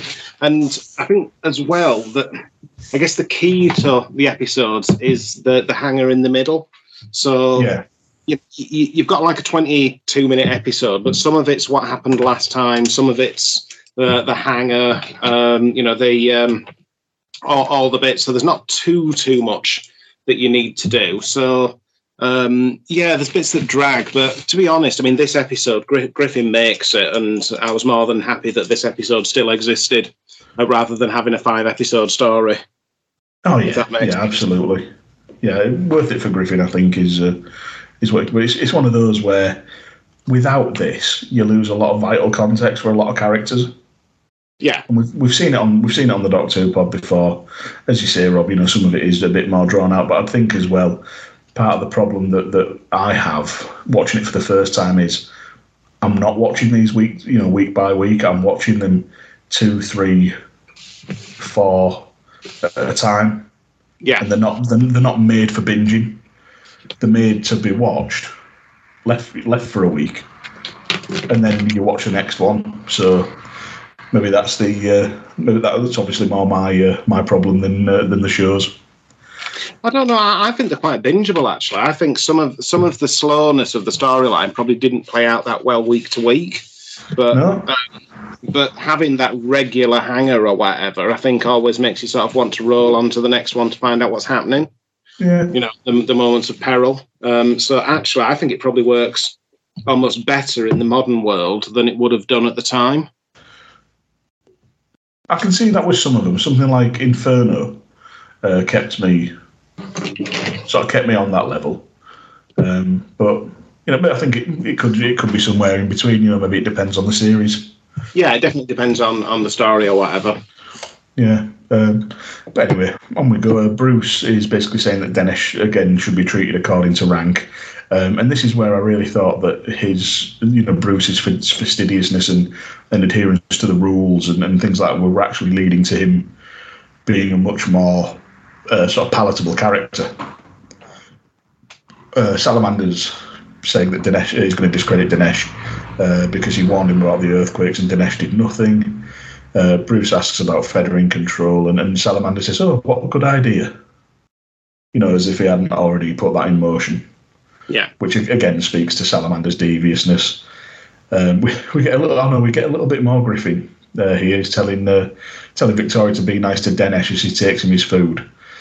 A smile might make him forget the taste of the soup. Yeah. I put that in my notes as well. it's brilliant stuff. And we get um, we get Fedorin inspecting the food and, and stealing the salt and sending Victoria back uh, back for it, and we see him open up the poison. Um, this is where it all starts to fall apart from as we come towards the end of the episode. A guard reports to Salamander that he saw Astrid in the park talking to Jamie, and now they're both in uniform in the palace. He didn't receive the message that Astrid said she had. Um, he declines the alert and says, you know, let her escape and follow her and he, he'll deal with Victoria and Jamie. Uh, Victoria brings the food in. Uh, it was quite an amusing thing where the guard insists on taking the cutlery from Denesh, but then had, ends up having to cut his steak. Yes, yeah, and he says it's a long time since he had his steak cut for him, doesn't it? And suggests uh, that he suggests that he eats his steak with a spoon. When he says it's a long time since he had his steak cut up for him. Yeah. Yeah, But uh, yeah, just another amusing little thing. Um, one of the guards wants to speak to Fariah and uh, wants to talk with her and Griffin about breaking regulations. And Victoria stays with Denesh, and the uh, the salt stays notably untouched. So we think, you know, it left me thinking, oh, is he going to use it? Is he going to use it? And then we immediately dash any any sort of pretense on what could have happened by Fedorin saying he didn't have the bottle to uh, to poison Dinesh. Um, Salamander seems to laugh off the failure, which was uh, out of character, but then promptly poisons Fedorin's drink. Uh, Um, I think that's it. So, You yeah. know, Salamander's got contingency plans, and it is testing people's limits and loyalty and and whatever, rather than you know, mm, oh, that was a funny jape. You didn't do what I wanted. You know, you're going to pay the ultimate price. but and despite the sort of hammy, the hammy acting for the death, uh, what I did like was that Salamander immediately to the guards passes off Fedorin's death as a suicide. And Yeah. he's got he's got all the he's got all the quote unquote proof to show people that Fedorin had reason to commit suicide. And when um, Fedorin sort of slumps over, Salamander says, "One chance. I gave you one chance," which felt to me really Tennant. You know, with um, the Sycorax. You know, Yes, that's the kind of man I am. yeah, yeah. And do you know what? I never th- it did that didn't swing in my mind, but I do like that. Yeah, you, you're spot on with it. Um, we have some more shenanigans from Jamie, uh, who uh, who you know says he sees someone out in the trees and he runs out and there's gunshots. And we get the classic line from Griffin: "I know the food's bad, but you'd have to go that far." Again, There's more gunshots. He says, "Have it your own way." Oh god! Then we get Astrid in. She's taking out guards. There's there's gunshots. Disguise. Uh, the gunshots were disguising the real rescue attempt, and uh, they run outside straight into Salamander and his guards. Um, you know, they found uh, there's been shots fired from Jamie's gun. Um, Salamander has a, another go at Bruce, and they take Victoria and Jamie away. Um, we get another cliffhanger towards the end, and Bruce is demanding to know of Salamander what's going on. One minute he's with Jamie and they're working together. And this is but because he saved my life. No, before that in Kent's office, and it, the sort of the the pennies finally dropping that there's a doppelganger on the loose. yeah, it, it was you or someone like you, and that's when the doctor died. Yeah, Come on then, it- still fi- five seasons. It, it it did really well. They were really popular, but yeah, that, that's all we had. Come on then, Rob. Explain to us how the doctor didn't die. Yeah, so we're back at the caravan near the uh, Kanowa Research Centre, and um, Kent's uh, waiting there for contact from Astrid, uh, and the doctor's telling him to be patient. You know. um, Astrid calls from the office in Australia um, on a ridiculous portable t- TV thingy. I've put in my notes. Yeah, it's it's at this point as well that I I was trying to block it out, but there was I know it's, they say it's only a couple of hours by rocket and all of that, but this whole serial really did bounce around like the final season of Game of Thrones. First people are here, then they're there, then they're here, then they're there, and it, it just the the amount of space they had to cover and the time that they said they had to cover it just didn't feel like it fit with the amount of time that was passing in the show. And one of the things that got me about that final season of Game of Thrones is when that guy says, "Oh, I'm just going to make a, a new fleet," and then a week later he's got a thousand ships. But he says, "You know, tell people to go cut down trees." They've done it from zero with ten Yeah. blokes. You know, just the, there's no construction time baked into these promises. Yeah. but yeah, it just it, it, it bugged me um, a little bit. But you know, there's I'm I'm still at the point on this where there's there's more to like than to uh, than to dislike. I was going to say that's Euron Greyjoy for you, but uh, Yeah, it's Um, awesome. Yeah, so then we see that Beric's um, listening in um, o- over a, um, a shoulder, and um, uh, put in my notes at least we don't see a hand tapping on the screen in the classic Who style. uh, and he sends one of the guards out to trace Astrid, um, uh, and then um, is informed that Salamander's returning to Australia, uh, and we're back in Kent's office in Australia, and. Um, um, Astrid's um, interrupted by Fariah. Uh, Astrid thinks that she's loyal to Salamander, um, but Fariah claims that she hates him and wants him to be dead. yeah, but again, you know, Fariah's just buggered off. She's his food taster. Yeah. What if what if he gets peckish? Surely her absence won't go unnoticed. No, no. Um, so then we're back in Benik's office. Uh, as you say, lots of bouncing around. Um, the guards reporting to Benik that Astrid and Fariah have been seen together, and uh, Kent orders that. Um, sorry, Benik orders that Kent's office is surrounded. Um, back in Kent's office, uh, the Doctor and Kent uh, have joined Astrid. Uh, the Doctor's concerned about Jamie and Victoria, but Fariah tells them um, they've been brought back to Australia by Salamander and might not have there. Pardon? Yeah, I put in my notes, have they? Because we never heard about them going back to Australia. No, it's just it, it's uh, you, yeah, they just told us that you know this is a thing that's happened. Just accept it. Um, but they say you know Jamie Victor will be held till Salamander has time to deal with them. Yeah. Uh, basically saying that he's brought them there for interrogation and torture. Yeah. Um, the doctor, the doctor again is has a healthy doubt over Fariah's sudden betrayal, but we find out then that he blackmailed her into being his servant, and she says she admits that she hasn't exposed him before because she didn't have the proof, and the doctor again starts saying no proof, no proof, you know, and then you know saying that Salamander's covering up too well, and Fariah tries to argue that Fedorin is proof. But then Astrid repeats the repeats the sort of company line, as it were, that Fedorin was a public embezzler who committed suicide. So she's not very good at this disbelieving salamander thing, is what I No. learned from that sentence. Considering that she's currently working with a guy who was discredited falsely by Salamander, she's very quick to believe that Fedorin wasn't discredited. Yeah. But I, I do like that the Doctor's not just jumping in straight away. And yes, the episode might feel long for it, but you know, why should he get involved? Yeah, Again, it's not a monster or an alien; it's just a dickhead. no law against being a dickhead. No, But yes, if you prove that he's a dictator rather than a dickhead, then the Doctor will do something. well, if he's a fixed dickhead in time, he can't do anything about it. Oh God, that's uh, there's a joke to be made there about Jack Harkness's anatomy, isn't there? Yeah, time traveling philanderer Jack Harkness. there? Yeah, poor man's Nicholas Lyndhurst. Yeah. Um, well, that- that's how I'm adopting that from now on. Um, but yeah, F- Fariah is saying that Salamander engineered nearly every one of the swindles and she and can prove it. She has Fedorin's file, which the Doctor reads and you know looks through, and, but again, it's it's still kind of scant proof. You know, one file doesn't bring the whole thing tumbling down. And then we see the uh, we see the soldiers and Benik outside Kent's apartment, and Benik has this look of glee on his face. Ju- just on the doctor reading the file, it did give me very Tom Baker vibes, where he just sort of flicked through the file and uh, seemingly taken all the information in on a flick through rather than. Uh, and I'm sure there's a Tom Baker bit where he flicks through a book and says uh, it was a good book, it dragged a bit in the middle. Just Yeah, I'm I'm pretty sure they revived that or, or made reference to it at least once under Matt Smith as well, but I can't for the life of me remember which episode it was in. But then equally, they showed Matt Smith just reading at a normal pace when uh, when they did the um, the City of Angels. If you remember that one in New York, where they sat in Central Park reading. Ah, but wasn't he reading out loud? So Very true. Yeah. Yeah, because he kept saying Yowza, um, which was.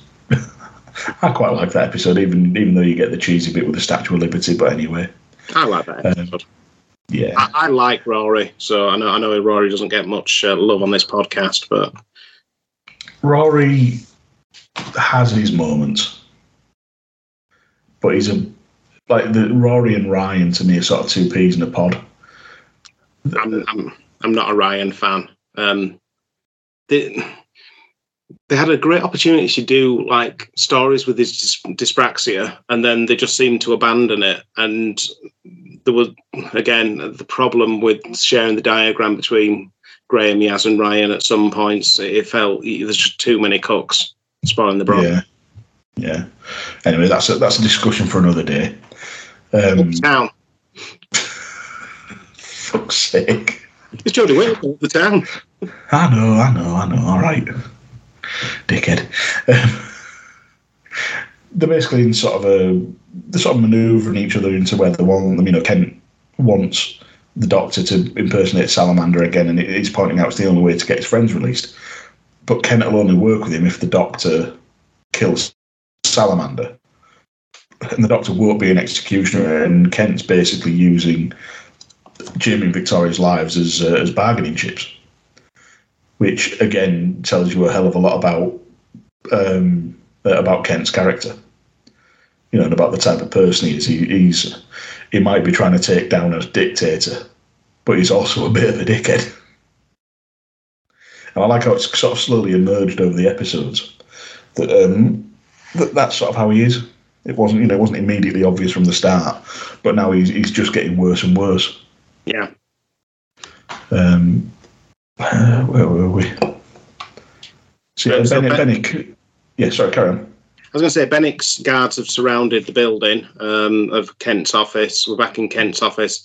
Uh, again, the doctor's claiming he's not enough proof that Salamander's evil. Um, but obviously, Jamie and uh, Victoria are the um, uh, the prisoners, so um, the doctor's going to have to impersonate Salamander. It's his only hope. And the doctor um, says, "What you really want me to do is kill him." And Kent said, "What else do you do with evil men?" And um, the doctor says, "Private justice, eh?" Hmm. Oh no! I'll expose him. I'll ruin him. I'll have him arrested, but he won't. I won't be his executioner. Hmm. Oh yeah, that was a great that was a great speech. Yeah, it, it was really good that, and, and a great example of um, the morality of the Doctor that is kind. I I felt was often missing from the Hartnell Doctor. You know, th- they go Mhm. back to um, the Stone Age, and there's uh, one of the people is slowing them down, and the Doctor picks up a, ro- a rock to bash the head in. Wow. you know, um, you know, just to um, get his own way. And the Roman episode is far more um, interested in uh, basically um, going out and fine dining than uh, um, saving Ian, who's been taken as a slave. And uh, the Aztec episode, Barbara's going to be executed, but uh, Hartnell's off trying to get married to an Aztec. So you know, it's like. Um, Time traveling philanderer William Hartnell's doctor. Yeah, you know, it, there's so much stuff, and, and I think we're really getting into the actual spirit of the Doctor in in the in Troughton. Uh, Yeah. we do. He brings he brings a bit more heart and soul and, and morality, as you say, uh, which I do like. Um, But at this point, we get Benik essentially ordering his men to uh, to shoot on sight and kill on sight. Um, But did you see when they looked out the window? There were some guards, and then there was the random extra with a pram. It's like on one of those games where you're like you're trying to shoot people, and then there's a civilian walking past. yeah, that was funny. That was funny. Uh, what was even funnier was that the uh, all the all the occupants of the um, of the flat, apart from Astrid, uh, decide to go down the ventilator shaft. Yeah. essentially, and uh, I thought it was some sort of set fuck up, but it was actually a bloke rappelling in through the window, which was quite good. And, uh, and Astrid uses a, a fighting technique to to take him out. Uh, there's there's shots fired, the door smashed in. And everybody's like, she's gone, you know, they've all gone down the ventilator shaft. Where does this come out? Where does that come out? She was just hid behind a desk. I often think when I watch Doctor Who, what would a different Doctor have done in this scenario? And I imagine Pertwee would have like got out some of his Pertwee kung fu and been Yeah. like flipping the guards over. Venusian karate. Yeah. Oh, God, yeah. Just stopping the bullets like Neo in the Matrix. Yeah. Yeah. Um, uh, but, but at this point, Benik finds Fedorin's file. Um, oh, no, he, just, he doesn't. Sorry, this is just a bit later on. Actually, now we get one of the one of the most sort of impactful moments in the uh, in the serial for me. Uh, Fariah is on the run and uh, she runs into a guard and gets shot. Ju- just Um, before that, um, the, oh, sorry, at this point, when when she gets shot, the guard said, um, We had orders um, um, to shoot him. And the captain says, Do you always obey orders? And I really liked that because obviously Salamander's trying to take over the world and become a dictator. And you don't walk into a dictatorship overnight. It, it's death by a thousand cuts. And it's that sort of shift of morality. And there's still some people that are questioning everything that's going on and you know that this isn't right and some people are, sort of bought into the new way of thinking Yeah, Benik. In fact, that's actually perfectly um, shown between Benik and Bruce. Benik has bought into it completely. Bruce obeys the rules. He will do what he's asked to do, but within a certain framework. So yeah, I think uh, yeah, spot on with that. But so far he's been shot. Benik tries to interrogate her as she's dying, and you know ask what she, what they're planning, and she says, you know, he'll know soon enough, and her threats won't work. And she, she says, I can only die once, and someone is beating you to it, which I thought was fantastic. Like, what a badass line. And then a dying act is to slap him. yeah Far- Fariah was a really good character I, I would have liked more Fariah. I would have liked more Fariah. Um, it- it's yeah, uh, I, I enjoyed her um, in this episode. Of, I thought she was really good. Yeah, I really liked her. Um, sorry, opening a can. Best noise in the world. Uh, Benik is then almost immediately back with uh, with Salamander saying he's failed, and, and Bruce is, is annoyed at, at Fariah's death. But Benik uh, puts it down to resisting arrest, which again shows you know sort of shows that he's one of the ones who's bought in, you know, fully bought into this this dictatorship. Um, and Bruce is saying he can't take the law into his own hands. Um, and you know, Kent hasn't broken any rules that Bruce knows of. But Benik's saying it's only a matter of time, and he's probably building a resistance group. So Benik's more than happy to jump the gun and jump, you know, jump beyond the rule of law because he's convinced that that Kent's up to something. Yeah. It's yeah another another great little um, sort of contrast between the two characters. Really, Yeah. really, really like that. Um, and uh, you know, Bruce orders Benik to review security arrangements. Then Benik drops the bombshell that he's got Fedorin's file, and he gives it back to Salamander. Yeah. Uh, Which, Salamander- ingratiates him to Salamander. Yeah. Oh, he's very happy about it.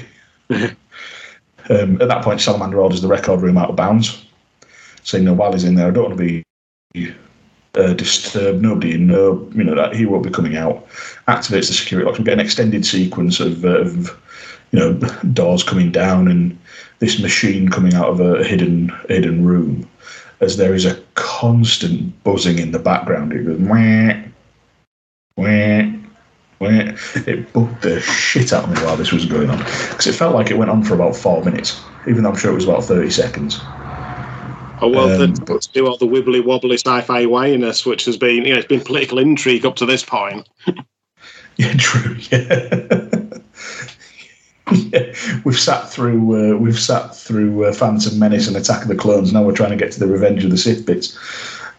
Um, but you know, th- th- there's a pod there. Uh, Salamander gets into it, and uh, it recedes back into the wall. It tilts so that he's upright, and it seals off. And it, we get uh, some a lot of multiple angle shots of this pod dropping down a secret shaft at seemingly great speeds. And it was a nice use of the multiple angles to give the illusion that this was going deep into the earth. The landing looked really funny to me. And It- I, I'm, I'm pretty sure it was it was a sped up shot of Patrick Troughton bending his knees and coming back upright Yeah. to simulate like the impact and coming to a halt. Which for the time, great idea, clever trick to use, but just made me laugh a little bit.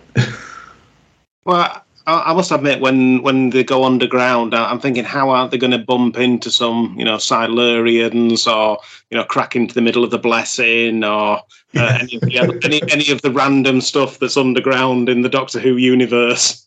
See, I was I was just assuming that they were going uh, down into his lab, and in essence, I was kind of correct. But we'll get onto that in a minute because uh, Bruce is perplexed that no one can see Salamander. They attempt uh, to communicate with him, but he's turned off the master switch. Benik's um, saying it's normal for Salamander, and you know, it's again, it's sort of testing the waters between Bruce and Benik, and and adding a bit of intrigue into what Salamander's actually doing. Sorry, another burp. And then we see Salamander sort of skulking around, but he's changed his clothes by the looks of things. He's now wearing some sort of jumpsuit. And he turns on a monitor to show people in what I assume would have been like sort of tie dye gear. Like a lot of them look like they're wearing dressing gowns and all sorts. And they're, they're obviously performing, you know, sciencey looking tasks. And he gets on the on the uh, the tannoy and advises radiation precautions. And the people are so happy he's back and they hope he's found more food. And at this point, in my notes, I put word for word. Wait, is he running a fucking cult? Yes. Because this was this was a, a, this was a twist I did not expect this story to take. no, no. at all. Um, like I said, up until now, it's been political intrigue, and now we've got the not only is Salamander a, a dictator with designs on taking over the world, he's also a cult. He's also a subterranean cult leader. Yes. And one of his cult members is called Colin, and Colin is a twat. I cannot stand Colin. He's such a whingy little bitch, isn't he? The, the thing is, so so they've got this whole community underground that Salamander's um, basically uh, making, do all his scientific stuff for him. I'm sure we'll come on to that in, in a moment. Um, and they've been under, underground for years under the pretend that there's been uh, a, a, massive nuclear war uh, on the planet and they're having to stay there to, to avoid the radiation. Um, and they're having to, um, you know, do, do, everything Salamander tells them. Uh, and Colin is obsessed with getting to the surface. And he's got this Mary character who's absolutely besotted with him who, who just wants, you know, them to be safe and spend time with Colin. And Colin doesn't care about that because, in my notes, Colin is too much of a twat to care about that. so, what I'm getting is you're not too fond of Colin. No, no. If only Si was there, I'd love to know what Si thought of Colin. I tell you what I thought of Colin. Thought he were a twat. no, I'll tell you what Si's first thought on Colin would have been. Wait, it was Colin. Yeah. but yeah, you're right. He's a whingy little bitch, and he annoys the shit out of me. Um, and at this point, you know, he's saying he wants to see the sun again, and I'm at this point, I'm questioning literally in caps. Look, how long have they been down there? Um, we get uh, Swann in to see Salamander, but he's saying he's not decontaminated yet. At which point, I've put he's running a fucking cult. um, uh, Swann saying Salamander does too much, but Salamander's, you know, giving it the whole, but who, who else will feed you, you know. He's, he's playing the martyr, essentially, isn't he? You know, I do this for you, I do this for you, blah, blah, blah. Um, well, it's also important to point out Salamander has a magic radiation removing machine. He does.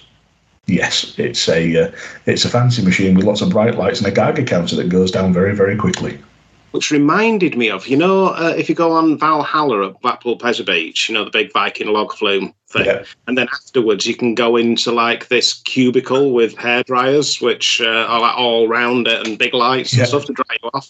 That's essentially what Salamander stood in.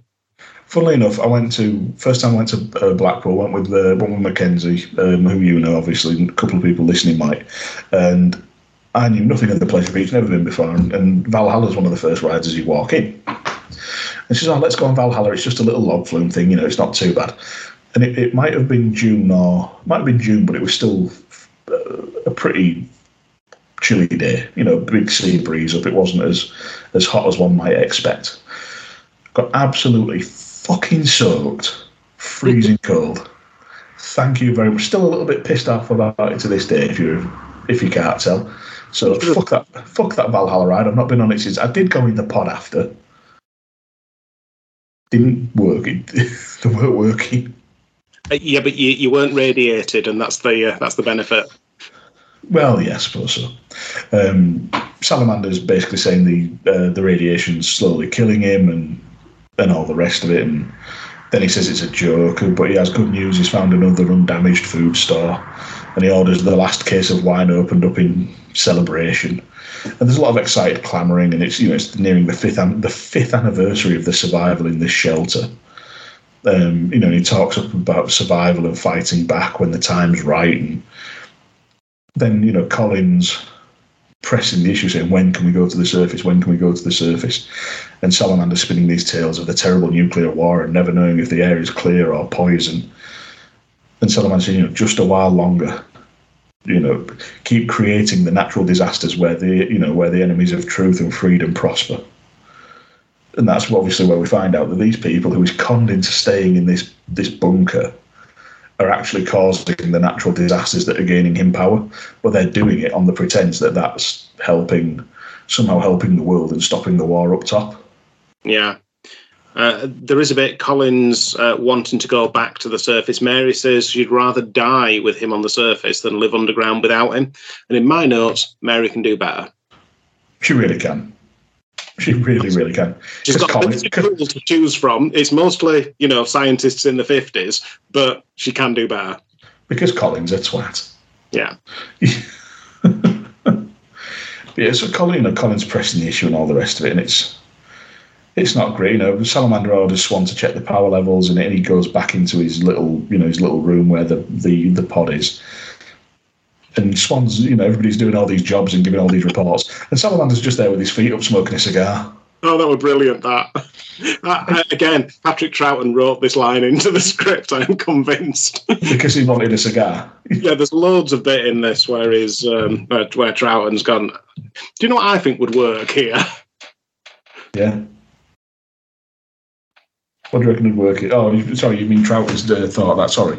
Yeah. Um, we then cut to complete. It just pulls a complete 180, and we've got Astrid doing the Doctor's hair and eyebrows to match Salamander, uh, which was just vaguely amusing. The Doctor's afraid for Fariah; she's a vital part to uh, you know part of the plan. Astrid hears something in the caravan, and that's the cliffhanger. And I've just put in my notes. I bet it's Bruce. Well, I, I put in my notes because the, the the door opens and we just see a pair of legs, and that reminded me of that episode of Unbooking the Tankatory where they had the battle royal and they had the limousine wait, uh, like three limousines waiting outside with all the surprises, you Yeah. know, Bret Hart and stuff, and then we saw a set of legs walking to the ring, and it was the return of the Macho Man. ah, yes. Oh, that was brilliant. Yeah. That was brilliant. But this is the moment the Doctor dies. So we've had a good run, five and a half seasons, but yeah, that, that was it. Doctor Who, class, classic 60s television. Except he didn't die. Yeah, Right, so so, we're heading into the into the final part of the uh, the serial. But uh, I think you've cracked a couple of beers, haven't you, Rob? final part. I thought we were going on to episode five now, weren't we? But there's I uh, thought this was episode six. no, just on episode four. So two more God, parts. it's even longer. God, it's even longer than I thought it was. You're just look at it. The thing is that I, because I wanted to do a non-alien one, and I very nearly thought about doing Black Orchid, which is uh, a, a lovely romp where um, Peter Davison gets to play cricket, which is what the Fifth Doctor is all about, and it, it's only two episodes. Uh, but I I'm thought I'm six-parter. Um, fine with cricket. There's been a wicket in the cricket. Um, so I am drinking at the moment strip from uh, Oedipus Brewery. It's a 4.5% uh, wit beer, and um, yeah, it's uh, a Dutch beer and very nice. It it is too. Um, Sounds a tasty motherfucker. yeah, uh, and then I'm on to a Moor Beer Company PMA, which perhaps doesn't sound as uh, as tasty, but that's uh, 5.3% pale ale. And I uh, can't, I can't believe the probably the cleverest joke I'll ever say on a podcast. All just got a yeah. Well, uh, there used to be a bus company in Stoke called PMA. Uh, I I know someone uh, who lives in Stoke who, who said that every time he heard the expression PMA. I was talking about the Oedipus thing, and it'd been a tasty motherfucker. Oh, yes, sorry. Yeah, you're, you're quite right. Yeah. Um, yeah. Uh, Why, I'm, why, why do I bother? this is my Greek mythology here, aren't I? I'm, t- I'm too busy. Uh, This, this is why this is why I stick to dick jokes most of the time. as soon as I try and move out of that wheelhouse, nobody gives a shit. I, I do. I do appreciate that. I just, I just did not expect that of you. This is the problem when you present yourself as a bumbling, drunken idiot. People think you're not intelligent. Remember that time, me, Beth, um, young Sam Rogers were, were sat in the uh, top bar at Trembling Madness, and we were surrounded by you know really posh studenty types. And um, Sam was saying, "You know, I feel, feel a bit out of place here." I said, "Don't you worry, Sam. Do you? Don't you worry. The poshest man we know is on his way." Uh, and, uh, and we're waiting for you. I walked in, grabbed a beer, and farted. Um, that that last bit may or may not have happened. I can't quite remember. Let's see. we're going into part five. Bloody hell! Um, it is Bruce, and you know it's obviously clocked that it's uh, the Doctors are look alike, and they have a big. Uh, they just have a big sort of set to about what they're going to do. Is you know Benik set a tracker on them. Bruce is marvelling at the likeness and asking what's the point of the impersonator and if he's been paid to assassinate them, much to the uh, the Doctor's uh, chagrin and dismay and all that. And the Doctor's explaining that he just wants to rescue his friends. And you know, Astrid says they want to gather evidence of treachery and blackmail, and Bruce is very dismissive of Giles Kent because of his history. Giles Kent has to explain again that Salamander discredited him. But once again, there's no evidence, and it could be. I, I love that it keeps coming back with both the Doctor and now Bruce that there's no evidence, no tangible evidence, and that they sort of establish that the ele- evidence, the elephant, I never said the elephants, the elephants are in Salamander's record room. And the, the thing I loved about this is at the right at the start, Benik said he'd put a tracking device on the caravan. In my notes, why the fuck it hasn't moved? Yeah. yep, still there. He stuck a he stuck a tracker on a static Pontin's caravan. It's that thing, you know, like that thing they do with doors where there's like two bits of sellotape and a hair between them to see if someone's been through the door. That's what they've done with the caravan. Has the tracking device. No, it has not moved. Oh, brilliant, brilliant. Um, less brilliant is that uh, that Bruce, uh, Bruce reveals that uh, that Far- uh, Fariah is uh, dead and that Salamander has the file now. Um, Bruce thinks that still thinks it might be an assassination attempt, and he'll, he'll investigate in his own way. At which point, Astrid does things in her way and nicks the guard's gun.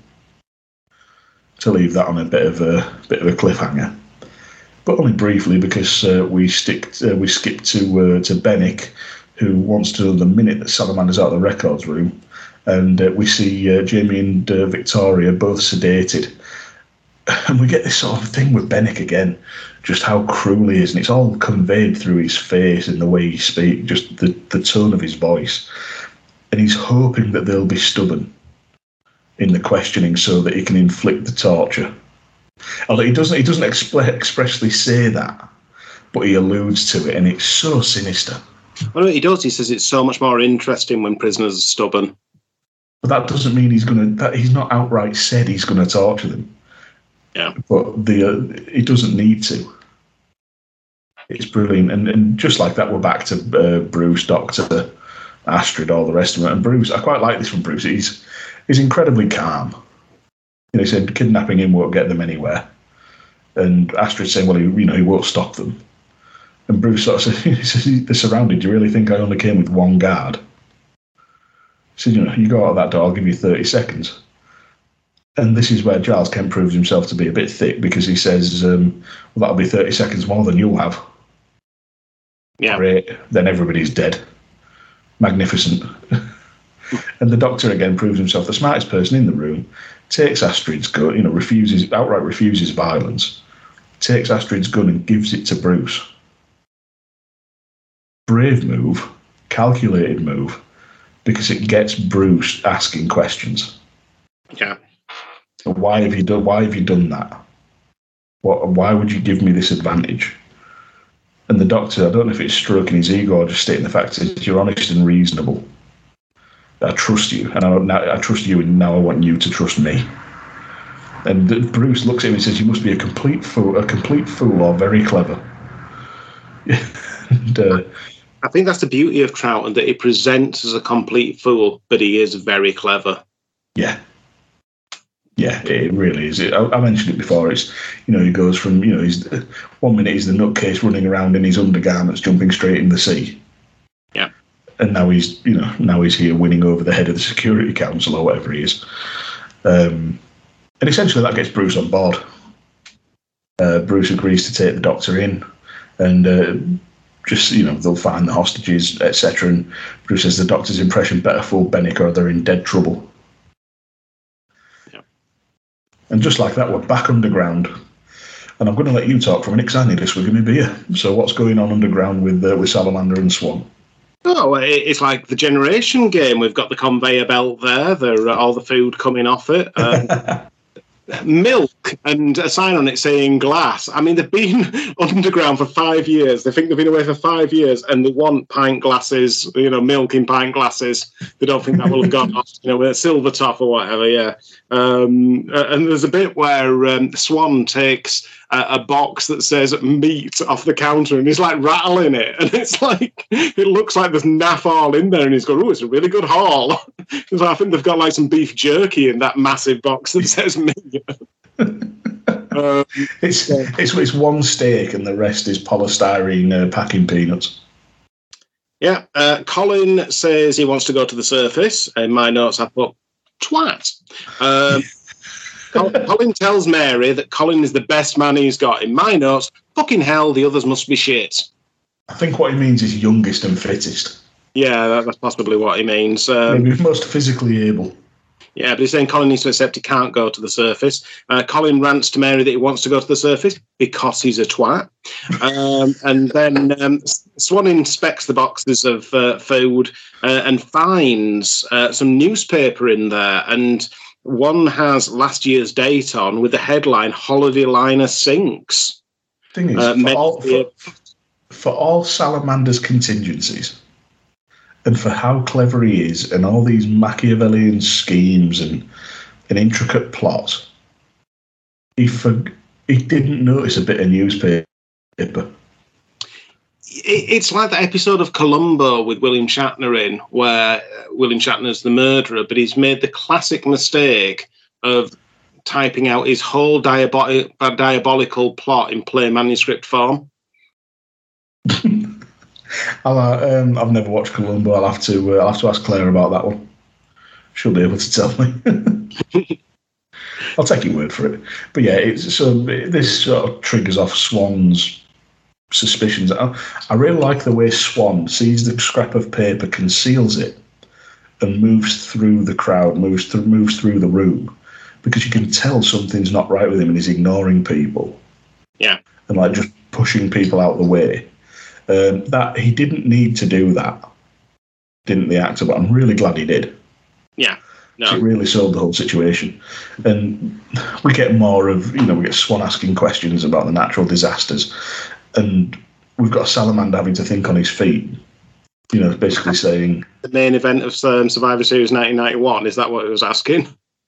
you know, Was he asking why the natural disasters were in the main event of Survivor Series 1991?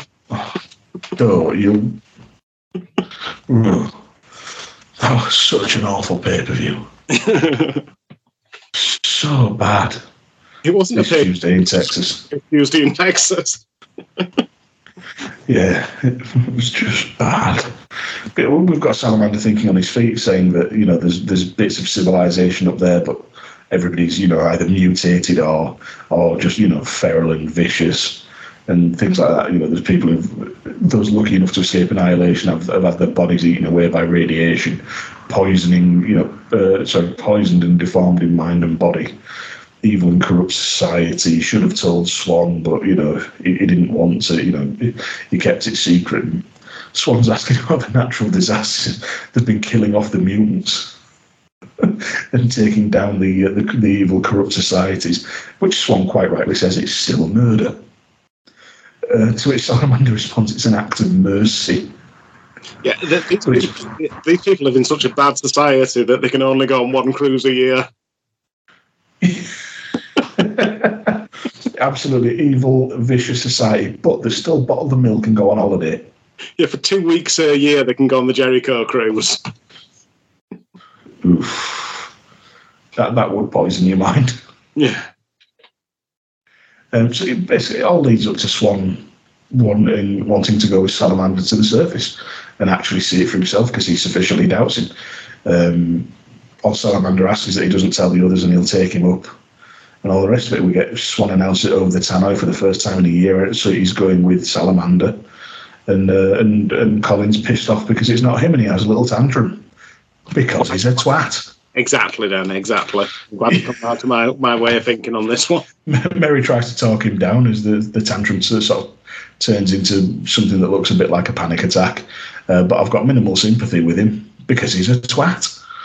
Colin is the Terry Taylor of the subterranean um, exploding volcano world. Cult. Yeah.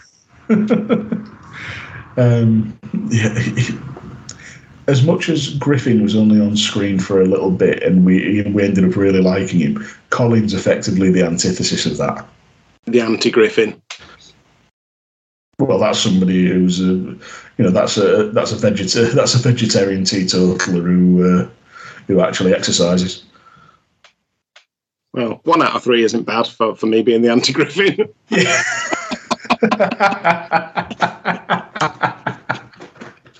I didn't even clock that. Oh, good work. Good work. Um, Victoria wakes Jamie up in a cell.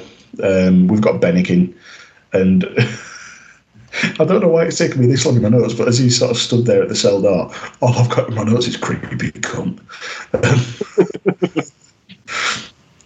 And is effectively starting the interrogation. You know, he's he ordered what I did like though is Benik orders Jamie to stand when he speaks to him, and Jamie just looks. You'll get nowhere by you'll get nowhere by shouting. Uh, there's a, a great bit in this. Benik says, "I like uh, spirit, I like resistance," and Jamie said, "You must have been a very nasty little boy." And Benik said, "Oh, I was, but I uh, had a very enjoyable childhood." Yeah, no, that that well that follows on from my previous comment from my notes. Yeah. But yeah, really sure, really selling the sadisticness of, of Benik. And Jamie's sort of really brilliantly defying because you know he takes out one of the guards, but but Benik has a gun to Victoria, who you know he got hold of her suspiciously quickly considering she was across the room.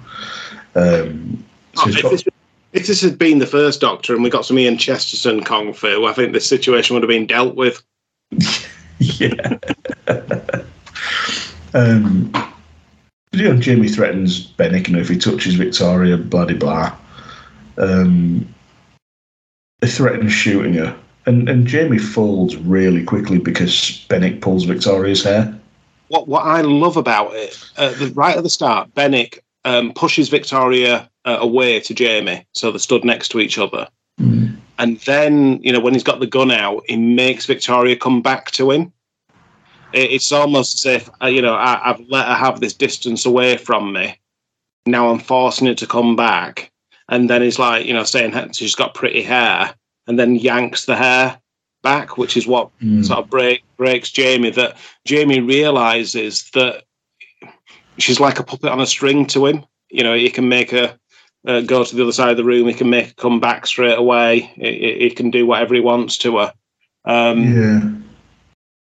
For, for all we've had some sort of great companions in that we've looked at in this show, uh, specifically female companions who are you know very, very intelligent and very capable. At least in this serial, Victoria's role is very much the damsel in distress.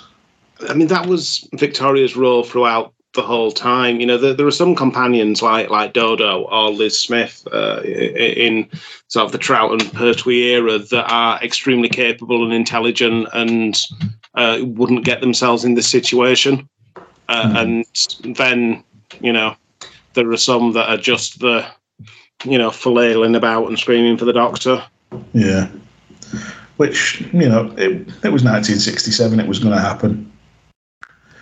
Um, but yeah, she's a lot of a lot for a lot of this. It just felt like Victoria was, you know, bar asking one or two good questions uh, in in the beginning. She was just sort of she was there as fodder almost, really.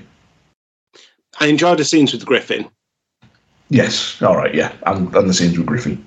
Yeah. So yeah, fair enough. Um, but yeah, I just thought for for all his bluster, Jamie did fold quite quickly.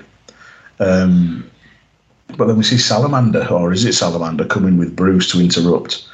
Uh, Benik thought he was in the records room, and uh, the Doctor Salamander goes to take over the interrogation. They order Benik out, and we get we get a great bit where Jamie's he's got his sort of bravado back and saying, you know, they'll say they won't tell him everything.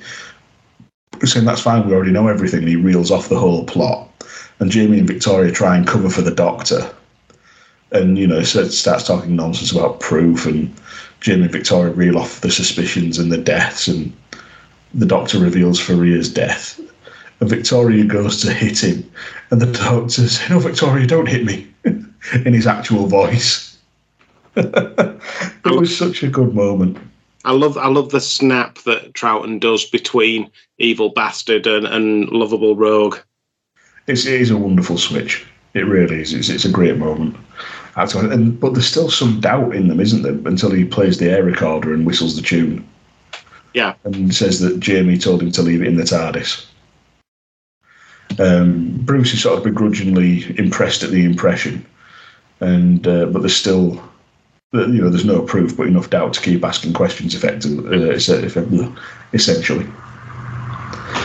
Um, Benik's gone to his, you know, the guard at the records room and finds out that nobody came out. So again, they're talking, you know, they're twigging the idea of a doppelganger. Um, so we get shots of Salamander leading Swann uh, up to the surface. Um, you know, he wants to leave him in the tunnels and it's safer due to the lack of radiation, but Swann's not having it. And we're sort of just, we're just, we're just sort of cutting around everybody now as every as the sort of very slowly draw together. Um, It was very Kevin Dunn this episode, wasn't it? You know, with the camera yeah. and and it but it goes back to this thing where it's like through these middle episodes, a lot went on, but it, a lot of the time it felt like nothing significant was happening. I don't know. It just uh, it, it was it was an odd one for me. I, no, I, I completely get it. Um, and to a certain extent, I think it's part of its charm Mm. in a way uh, that the there's so long with the doctor, um, you know, demanding proof. There's so long with all these, you know, trying trying to put all these steps in place. There's so long before we actually physically get to a a, a Doctor Salamander face off, which you, you feel would have happened in 20 minutes in New Who. Yeah. Uh, you know, I I did like that they they had this one on a slow burn, um, and you know, I, I guess to a certain extent, I've watched a lot of um, episodes around this period. Well, I've watched all the episodes around this period, but they are they are often slow burners. But I think I think you kind of get rewarded for it in a way, but it's it, it's not the gratification that you'll get from a you know a, a 44 minute um, episode of New Who now. It's a, it's a doc tease. it's, it's, it's a different type of television. You know, they, they were Yeah. filmed in a different way, uh, and it had different objectives. Yeah, fair enough. But we're coming to the end of, uh, of part five now. Um, you know, we're, we're going to Sal- um, Giles winding himself up, Astrid pointing out the progress. Giles is wary of Salamander, and they're talking about, um, you know, Astrid alludes to distracting the guards, and she makes it seem like she's going to flirt with them or, you know, whatever. Um, then it's again we're back to Salamander. They're in a low radiation zone, but Salamander's grabbed a pipe, and Swann's gone on ahead of him. Astrid then breaks the window. What's more dangerous than salamander with a pipe? Salamander with a uh, with a natural disaster causing cult. Yeah, Patrick Troughton with the opportunity to do an accent. Yeah.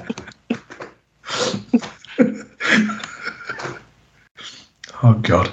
Um, but Astrid breaks the window and, and mocks up as though Giles has been shot because she's put some ketchup on his head, and she runs off, leading the guard away and hides from him in the trees. And she hears faint cries for help. Uh, she moves towards it, and she fi- uh, there's extended shots of her moving through the uh, the plant section of B and Q and she finds uh, she finds Swann, uh, an injured Swann, who's uh, she says, "Who did this to you?" And he says, "Salamander."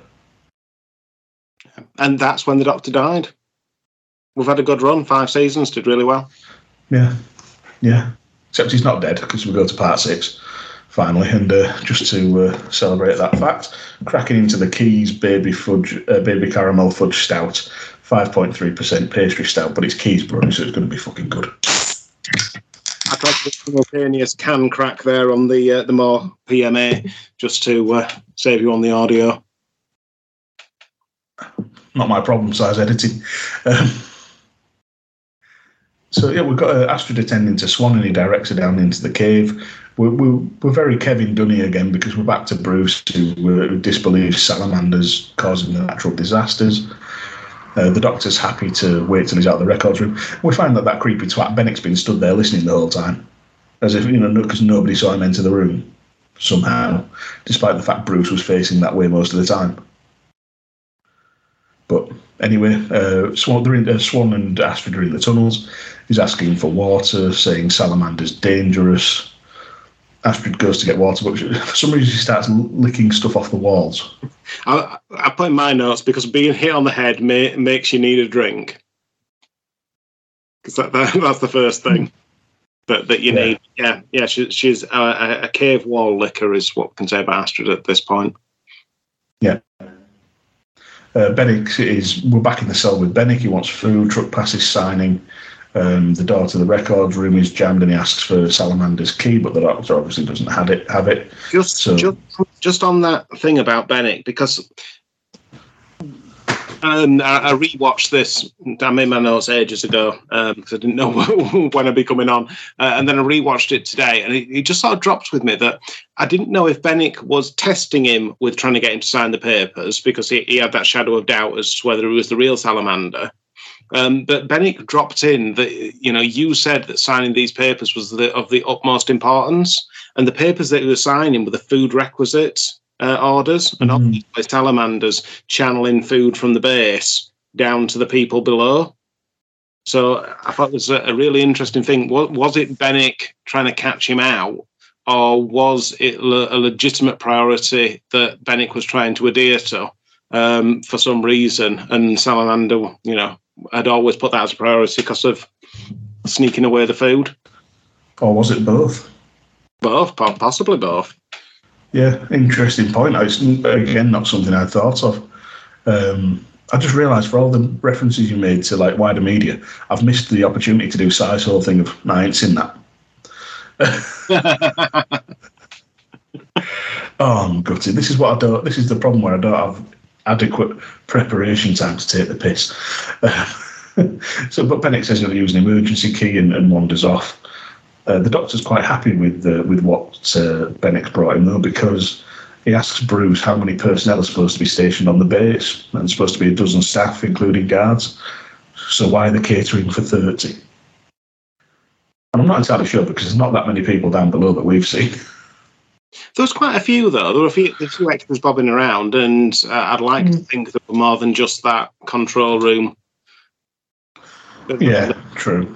And, and, one of the things about classic Who, they did seem to have an idea that there was more space. So, like when you see the modern TARDIS, you just sort of see the control room. Uh, you know, the, there is like one episode where they go into you know like deep in the heart of the TARDIS sort of thing. But, There's a couple in the Matt Smith era. Well, the, yeah, but you know, I mean. Uh, Romana and Tegan and Turlough all had their own rooms, and you know we properly got to see the cloister bell, and you know the the um, uh, Paul McGann TARDIS was made to feel massive. Uh, there's a I, I love that control room. The, the, there's a Peter Davison bit where he's talking about ejecting uh, the swimming pool. In fact, there's scenes in the swimming pool in the TARDIS uh, in the Peter Davison era. Um, you know that Tom Baker's uh, and Romana's walking through the TARDIS and they find an alternate control room and stuff because it's just so big. So I don't know that the world felt a bit bigger in Classic Who somehow. I, I, still maintain that they went back to that in Matt Smith, at least in part, because one, you know, his very first episode, he comes out soaking wet through, and uh, you know, so he says, "Oh, I've just come from the library," and uh, Amy immediately says, "Oh, I thought you were in the swimming pool." So, yeah, the swimming pool was in the library.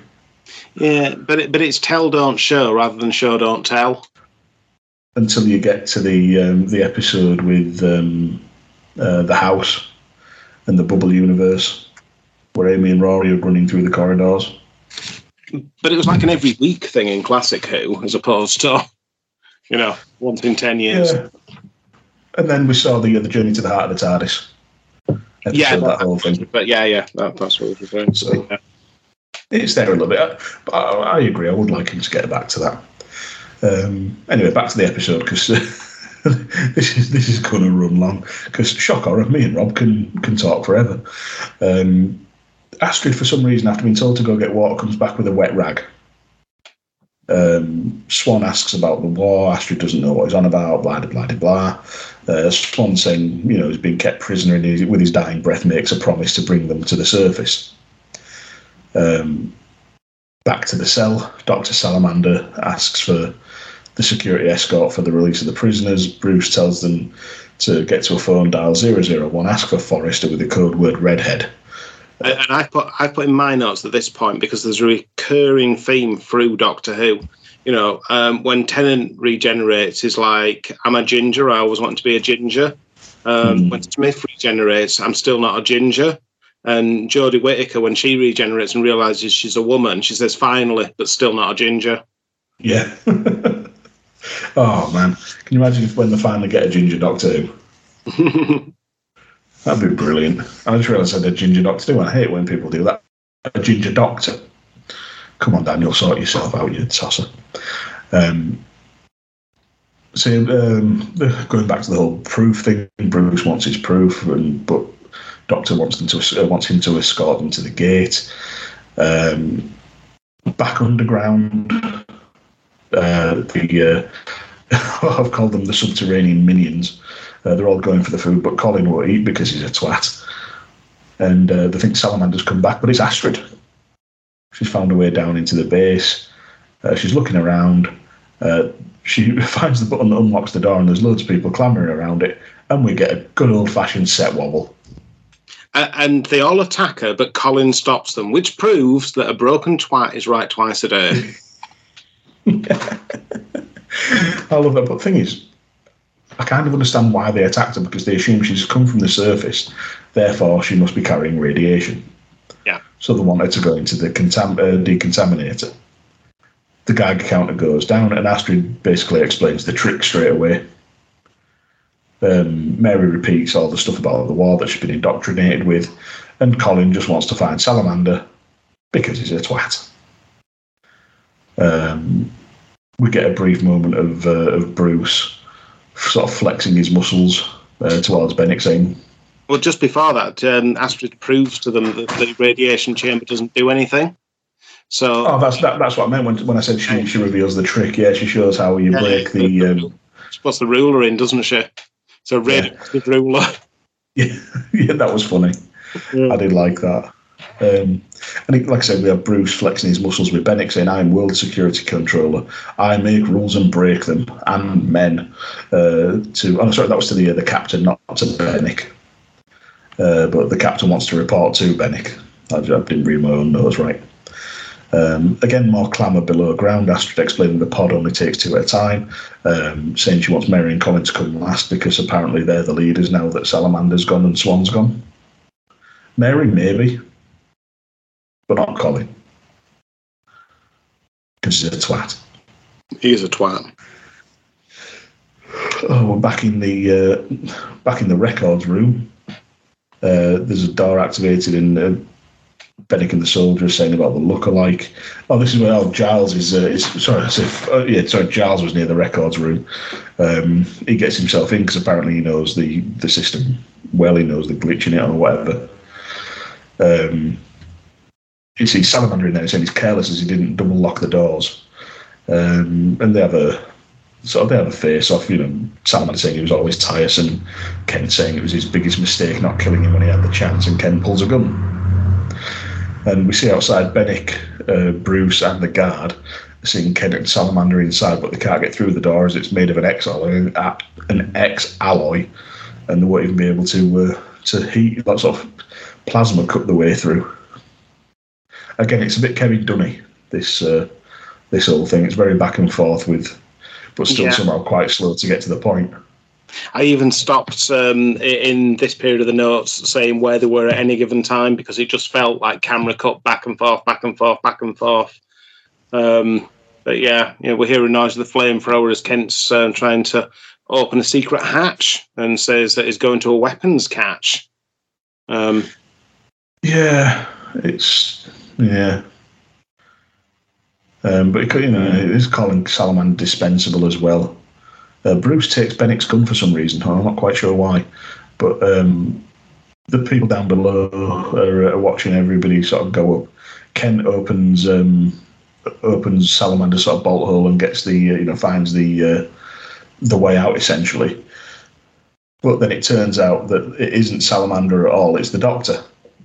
Charles turns around and Astrid has a gun on him, and we find out, which actually made me, which made me type in capitals. Giles took the people down there in the first place. Giles is a bastard. Uh, and I think this is really interesting because Giles has obviously been on the out, but initially he was in on the scam with Salamander, and that's why Yeah. he's so angry about it. Yeah, and the people have come up. They thought he was dead. You know, and then Kent's trying to deny it, but him and Salamander were in it together. They built an atomic shell to took people down there for endurance tests. And the next person they saw was Salamander, who told them about the war. And the doctor is, the Kent takes the doctor hostage essentially. The doctor is so calm. He says, "You didn't fool me, Kent. Any man who resorts to murder as eagerly and rapidly as you be, as you must be suspect." And I think this just shows how, again, Troughton acts the fool the whole way through, but he knows what's going on, and he, Hmm. he doesn't miss a trick. Yeah. And we find out that basically Kent's wanted to kill, expose, and essentially depose Salamander and take his place. And I've, I've referenced a few times how I found the middle episodes a bit meandering and, and a bit sort of plodding and, and you know, like I said, Kevin Dunny, you know, lots of camera cuts, but very slow to get to the point. But what a reveal! Yeah, what a what a great reveal, and it, it's it's almost worth sitting through everything just to get put- get to that point, just to get to that big. Oh my god! Because it, I'll be honest, it, it blew me away. That that reveal, Yeah. I thought it was fantastic. I, I didn't I didn't see it coming at all. no, Really fantastically written. and I think to a certain extent, if it had come quickly, it wouldn't feel as big. Yeah, yeah, I think you're right. It's um, it's one of those where I'm quite happy to sit through it being, you know, some of it being a bit of a slog, because it's got me, you know, it got me at the end or Yeah. near the end. But I'm not sure how quick I'd be to rewatch it, if that makes sense, because it's never going to have the same impact again. No, I, I, know what you mean. I know what you mean. Yeah, it is. It's like when people say, you know, I'd I'd love to watch X movie for the first time again. Yeah, and things like that. Yeah. Um, so with all this going on, um, Benik is detained and demands a fair trial. Um, Bruce orders all research personnel detained. The doctor's on the uh, on the intercom for Bruce, telling him that Kent's trying to blow them up. And this is where I speculate: was it explosives that Astrid could taste, and why does she know what explosives taste like? Well, I suppose they live in a world where life's cheap, don't they? You know, I mean, we've just seen Mm. someone die in a living room. True, true. Um, we get a face off between the real Salamander and Kent in the tunnel. Um, Kent's basically in a last ditch effort wanting to team up, but Salamander's quite ha- quite happy to to shoot him. Essentially, and Salamander does. He shoots him, and Kent lurches off. Salamander pursues, and we get sort of an extended. It's not quite a chase sequence; it's more stalking. You know, Kent finds a hidden passage. Salamander follows. He shoots Kent again and we get this sort of very dramatic point where uh, where Giles Kent says if he's going to die, Salamander dies with him, and he pulls a lever that causes the explosion. The acting again was a little bit hammy at this point, but again, big explosion. Main main villain dead, new villain dead. It's like wow, it went from it went from naught to hundred pretty fast towards the end of this episode. Yeah, it really Um, did. Yeah, Yeah, and then we've got Astrid saying about the people below the ground, um, and they want to, you know, they want to bring them up and take them through the tunnels because it'll be safer somehow. Uh, because you know the base has obviously been been it's effectively rigged to blow. Uh, too dangerous for the doctor to uh, to go down below because they might mistake him for Salamander. And then we just cut to Jamie hanging out in front of the TARDIS, and the doctor staggers up. Quite obviously been in been in the wars. Literally looks like a bomb's hit him um, asks if uh, the doctor's been followed. The doctor beckons Jamie into the TARDIS and asks him to try and touch the controls. And Jamie said, "But he never gets to touch the controls." And that's because it's not the doctor; it's Salamander. I love that reveal. I, I absolutely loved it. Because at this point, up, up until that reveal, I felt pretty robbed that we never saw the Doctor and Salamander in the same, even in the same sort of on the same floor. Never mind, in the same room. But that reveal of him as Salamander was brilliant because the Doctor walks in, says that Kent didn't survive, says, We're going to put you outside, Salamander. No safety, no friends, nothing. You'll run, but they'll catch up with you and we get the sort of the, the back and forth, the cutting between the faces that you'd expect. But then they go into a scuffle, Yeah. which was really well done for the time. Yeah, for 1967, I mean, you know, you, you could basically on other shows see the line in between when they were overlaying film. You, you didn't see that Mm. here. Uh, and as we've said, No, this was incre- incredibly low budget compared with its peer group of programs it's competing against. Yeah, it really was. Absolutely. It's just fantastic work. Um, but the salamander gets the better of the doctor. Uh, Jamie tries to go for him, but salamander touches one of the controls, and he sets the TARDIS off. Um, and he falls out of the TARDIS, and we're led to uh, Jamie looks like he's in some peril as well, and that's how it ends. Yeah, it, it is lost in the um, uh, in the time vortex, um, just like when uh, Commander Sinclair was uh, lost um, in the uh, between the jump gates in Babylon Five, which Si Powell will cover in the Babylon Five co- podcast uh, coming up. oh man, you're not going to stop banging that drum, are you? No, not until Si actually legitimately does it. Um, you know, he's got a podcast about everything else, so why not Babylon Five? Why not? Why not, indeed. Um, but so normally this is where me and Si give our thoughts on the episode. Um, I hope you don't mind me going first. Uh, no, no, obviously th- th- this was your pick. Um, I- I've given a few of my thoughts uh, as, as we've gone on, uh, but just to sum it up, I thought Troughton did very well playing two characters despite the bad accent. Benik and Fariah were two and, and Griffin were three superb characters. Uh, Benik obviously got the advantage of being in all the episodes. We could we could have done with more Fariah and, and, and Griffin. Um, the middle bits, like I say, were a bit sort of meandering for me, and it's ultimately it's not going to go down as one of my favourite serials that I've ever watched, but I will encourage I would encourage people to watch it because of that reveal at the end. It may it, it like I say, it almost makes everything so worthwhile. You know, you've sat through it thinking, what what point are they getting to? What is going to happen here? And it's in the last sort of 10, 15 minutes when everything just explodes, quite literally, with with the bombs going off. Um, so yeah, I liked it. Um, it, it was, I'm glad I watched it. Um, I won't rush back to it because, as I say, it won't have the same impact again. And I'm not sure it's going to be worth sitting through the meandering middle bits to get to a reveal that I think is really good. But ultimately, you can only view it once for the first time once. Yeah, no, that, that that's absolutely fair enough.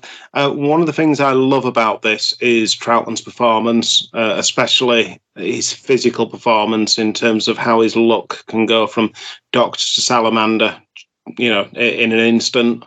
Um, I really love that, and we don't see that too much. I mean, we did see sort of in Family of Blood where Tennant um, you know, is in the fob watch, and we get you know part of the Doctor performance and part of the John Smith performance. You know, so I, I really love it from that point of view. I, I love that it's a lost episode um, that we got to see. That essentially, for many years, we wouldn't have seen it, which I think adds to it adds to its value. And I love Troughton as a doctor. Um, you know, and doing the whole watch through. Um, there are bits where Hartnell is downright unlikable. Um, there's bits uh, in much the way that Colin Baker is later on. I, am not. I'm not a massive John Pertwee fan. Uh, I did warm to him a bit more on the last rewatch. Um, to be fair, but you know, Troughton really, you know, from the, those early years stands out as the Doctor for me, if that makes sense. Mm. It absolutely does. It absolutely does. And um, yeah, I have to agree with everything you said. Um, like, um, it, it, sort of slipped my mind for a second there that this was a lost episode. So I've got to thank you for bringing that up because you know otherwise, I, you know, it adds a bit more sort of gravitas to what you're watching and you know makes you appreciate it that little bit more. Um, so yeah, really glad you picked it. It was uh, it was a good episode again. Um, like I say, not one of my favourites, but that, that reveal at the end was was something special. And it's I suppose it's a difference between good episodes and great moments. Yeah, you know what I'm driving at. And I don't think it's one that you know stereotypically people are going to choose as a, a Troughton episode. You know, you, you hear Troughton and you instantly go to something like the Macra Terror rather than Enemy of the World um, you know, or Tomb of the Tomb of the Cybermen, which which he did in um, season one. You know, so it, Mm-hmm. it's maybe not an episode that gets that much love, but yeah, um, I think it's um, a great Troughton episode as opposed to a great Doctor episode, if that makes sense. Yeah, that makes perfect sense. Uh, so then, all I've got to do now is let people know where we're going next week. uh, and then we can wrap up. So next week, I've decided that we are going to go, as I not so subtly alluded to earlier, we're going to go to Tom Baker. Uh, because I've completely fucked up the uh, the running order of this season. We're going Classic Who to Classic Who, and I had a short list of four. Uh, as I mentioned before, the Deadly Assassin was on there.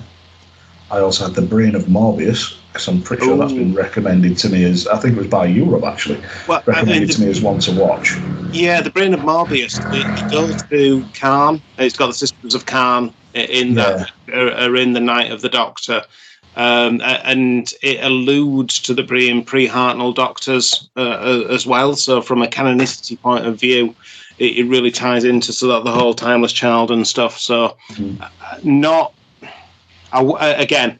Uh, you know, you sit through all the episodes of it. Perhaps not the uh, the fastest moving or, or best episode, but in terms of where we sat with the current uh, canon and the arguments people have had on the internet about Chris Chibnall, uh, I think it's a vital one to watch at some point for anyone out there. Yeah. Uh, Well, the other two on the list were Terror, uh, Terror of the Zygons. Hmm. And because it was weird to me to see a two parter in this era, I had the Sontaran experiment on there. And I was wondering Yeah. how much of that would tie into the Sontaran stratagem, which was obviously David Tennant and Martha episode.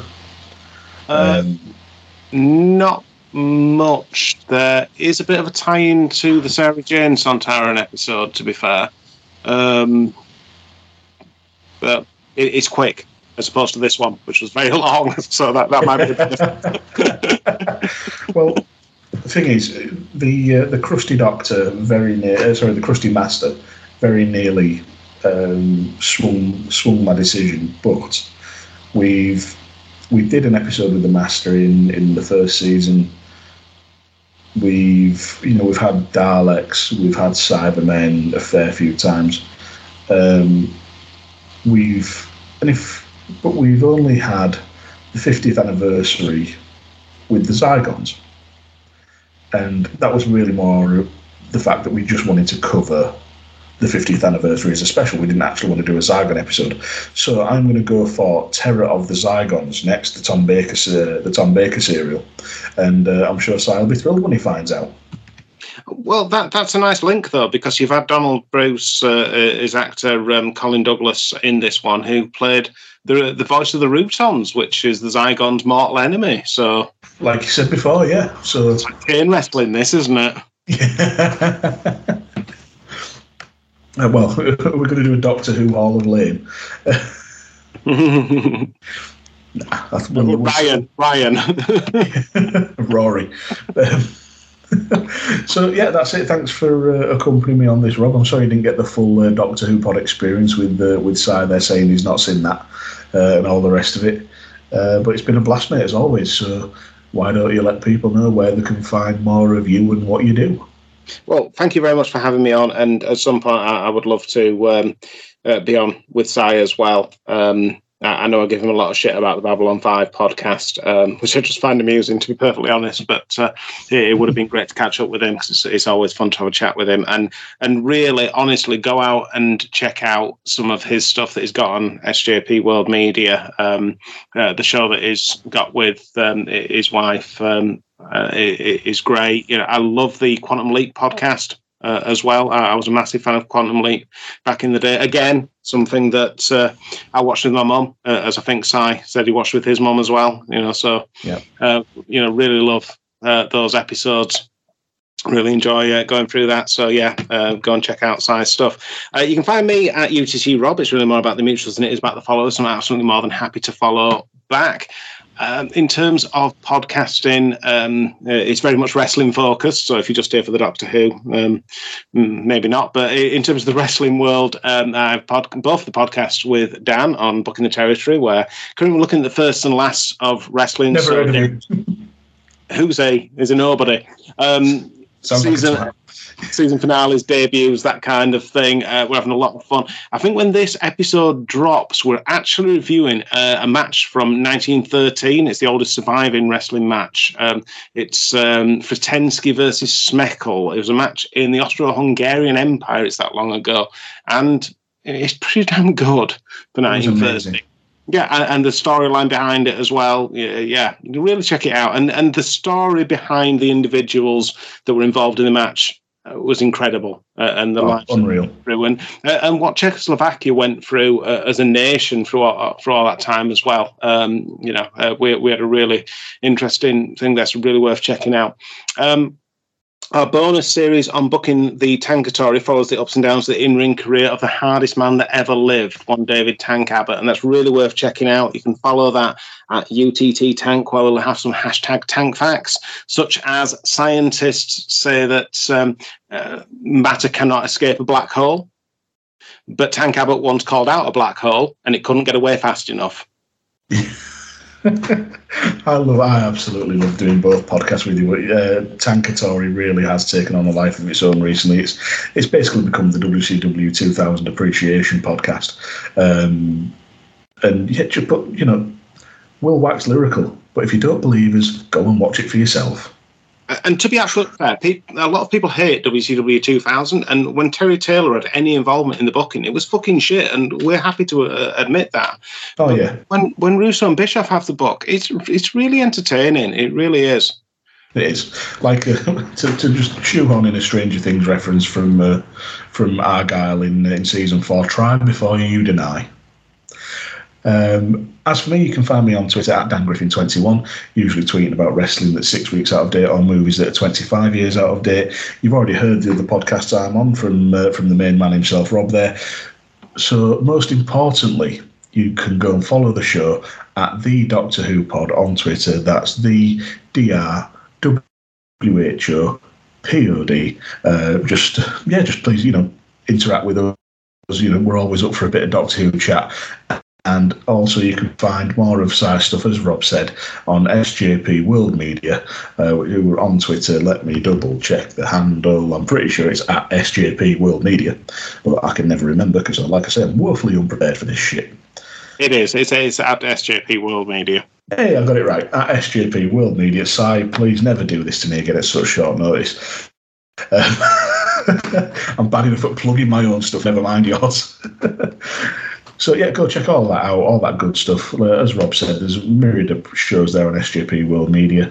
Uh, the Doctor Who Pod, uh, Chain Wrestling, uh, Powell Palace. Uh, I know there's a few projects coming up. Um, there's a couple from Benny, a couple more from Benny Mac. I, I've seen a Murdering Mind podcast um, on the graphics. I'm imagining Marty's going to be doing that. And you've disappointed me, Marty, because you promised me a Murdering Mind slash Minder podcast. Well, give him a chance. That might be season two. Well, Ty knows the shit that he's got on the Babylon 5 podcast. Morty's going to be getting some shit about the Minder podcast. I look forward to that playing out over Twitter, to be honest, because that'll be a right laugh. Um, so, yeah, thank you all for listening, and join us next week for Terror of the Zygons. See you then.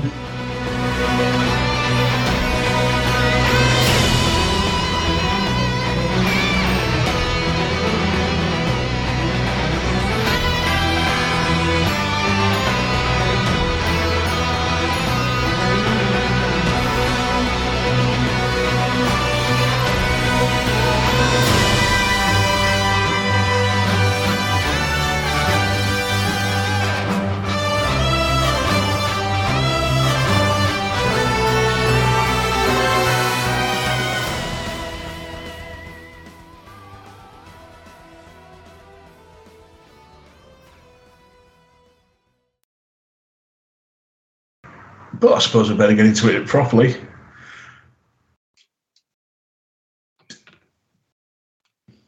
What the fuck did I just? My brain just completely farted. Uh, I think we're talking about Tank. We're talking about Tank Abbott, aren't we? The, the greatest time traveller in the history of time travel. Yeah, well, it was. I Well, he knocks people back in time, doesn't he? Or was it? Was it something to do with wrestling or roller jam or? Oh, the Roller Jam episode won't have gone out by the time this goes out. People will be like, "What's Roller Jam?" You need Roller Jam in Yeah, your life, people. Yeah, but it's a tease. That's what it is. It's Yeah. a tease. Keep an eye out on unbooking the territory in the next few weeks. We'll get the showing out early. Hello and welcome to the Doctor Who pod with Si and Dan, usually. But as you probably guessed, uh, not here this week. He's out on a, an ambassadorial cheese rolling mission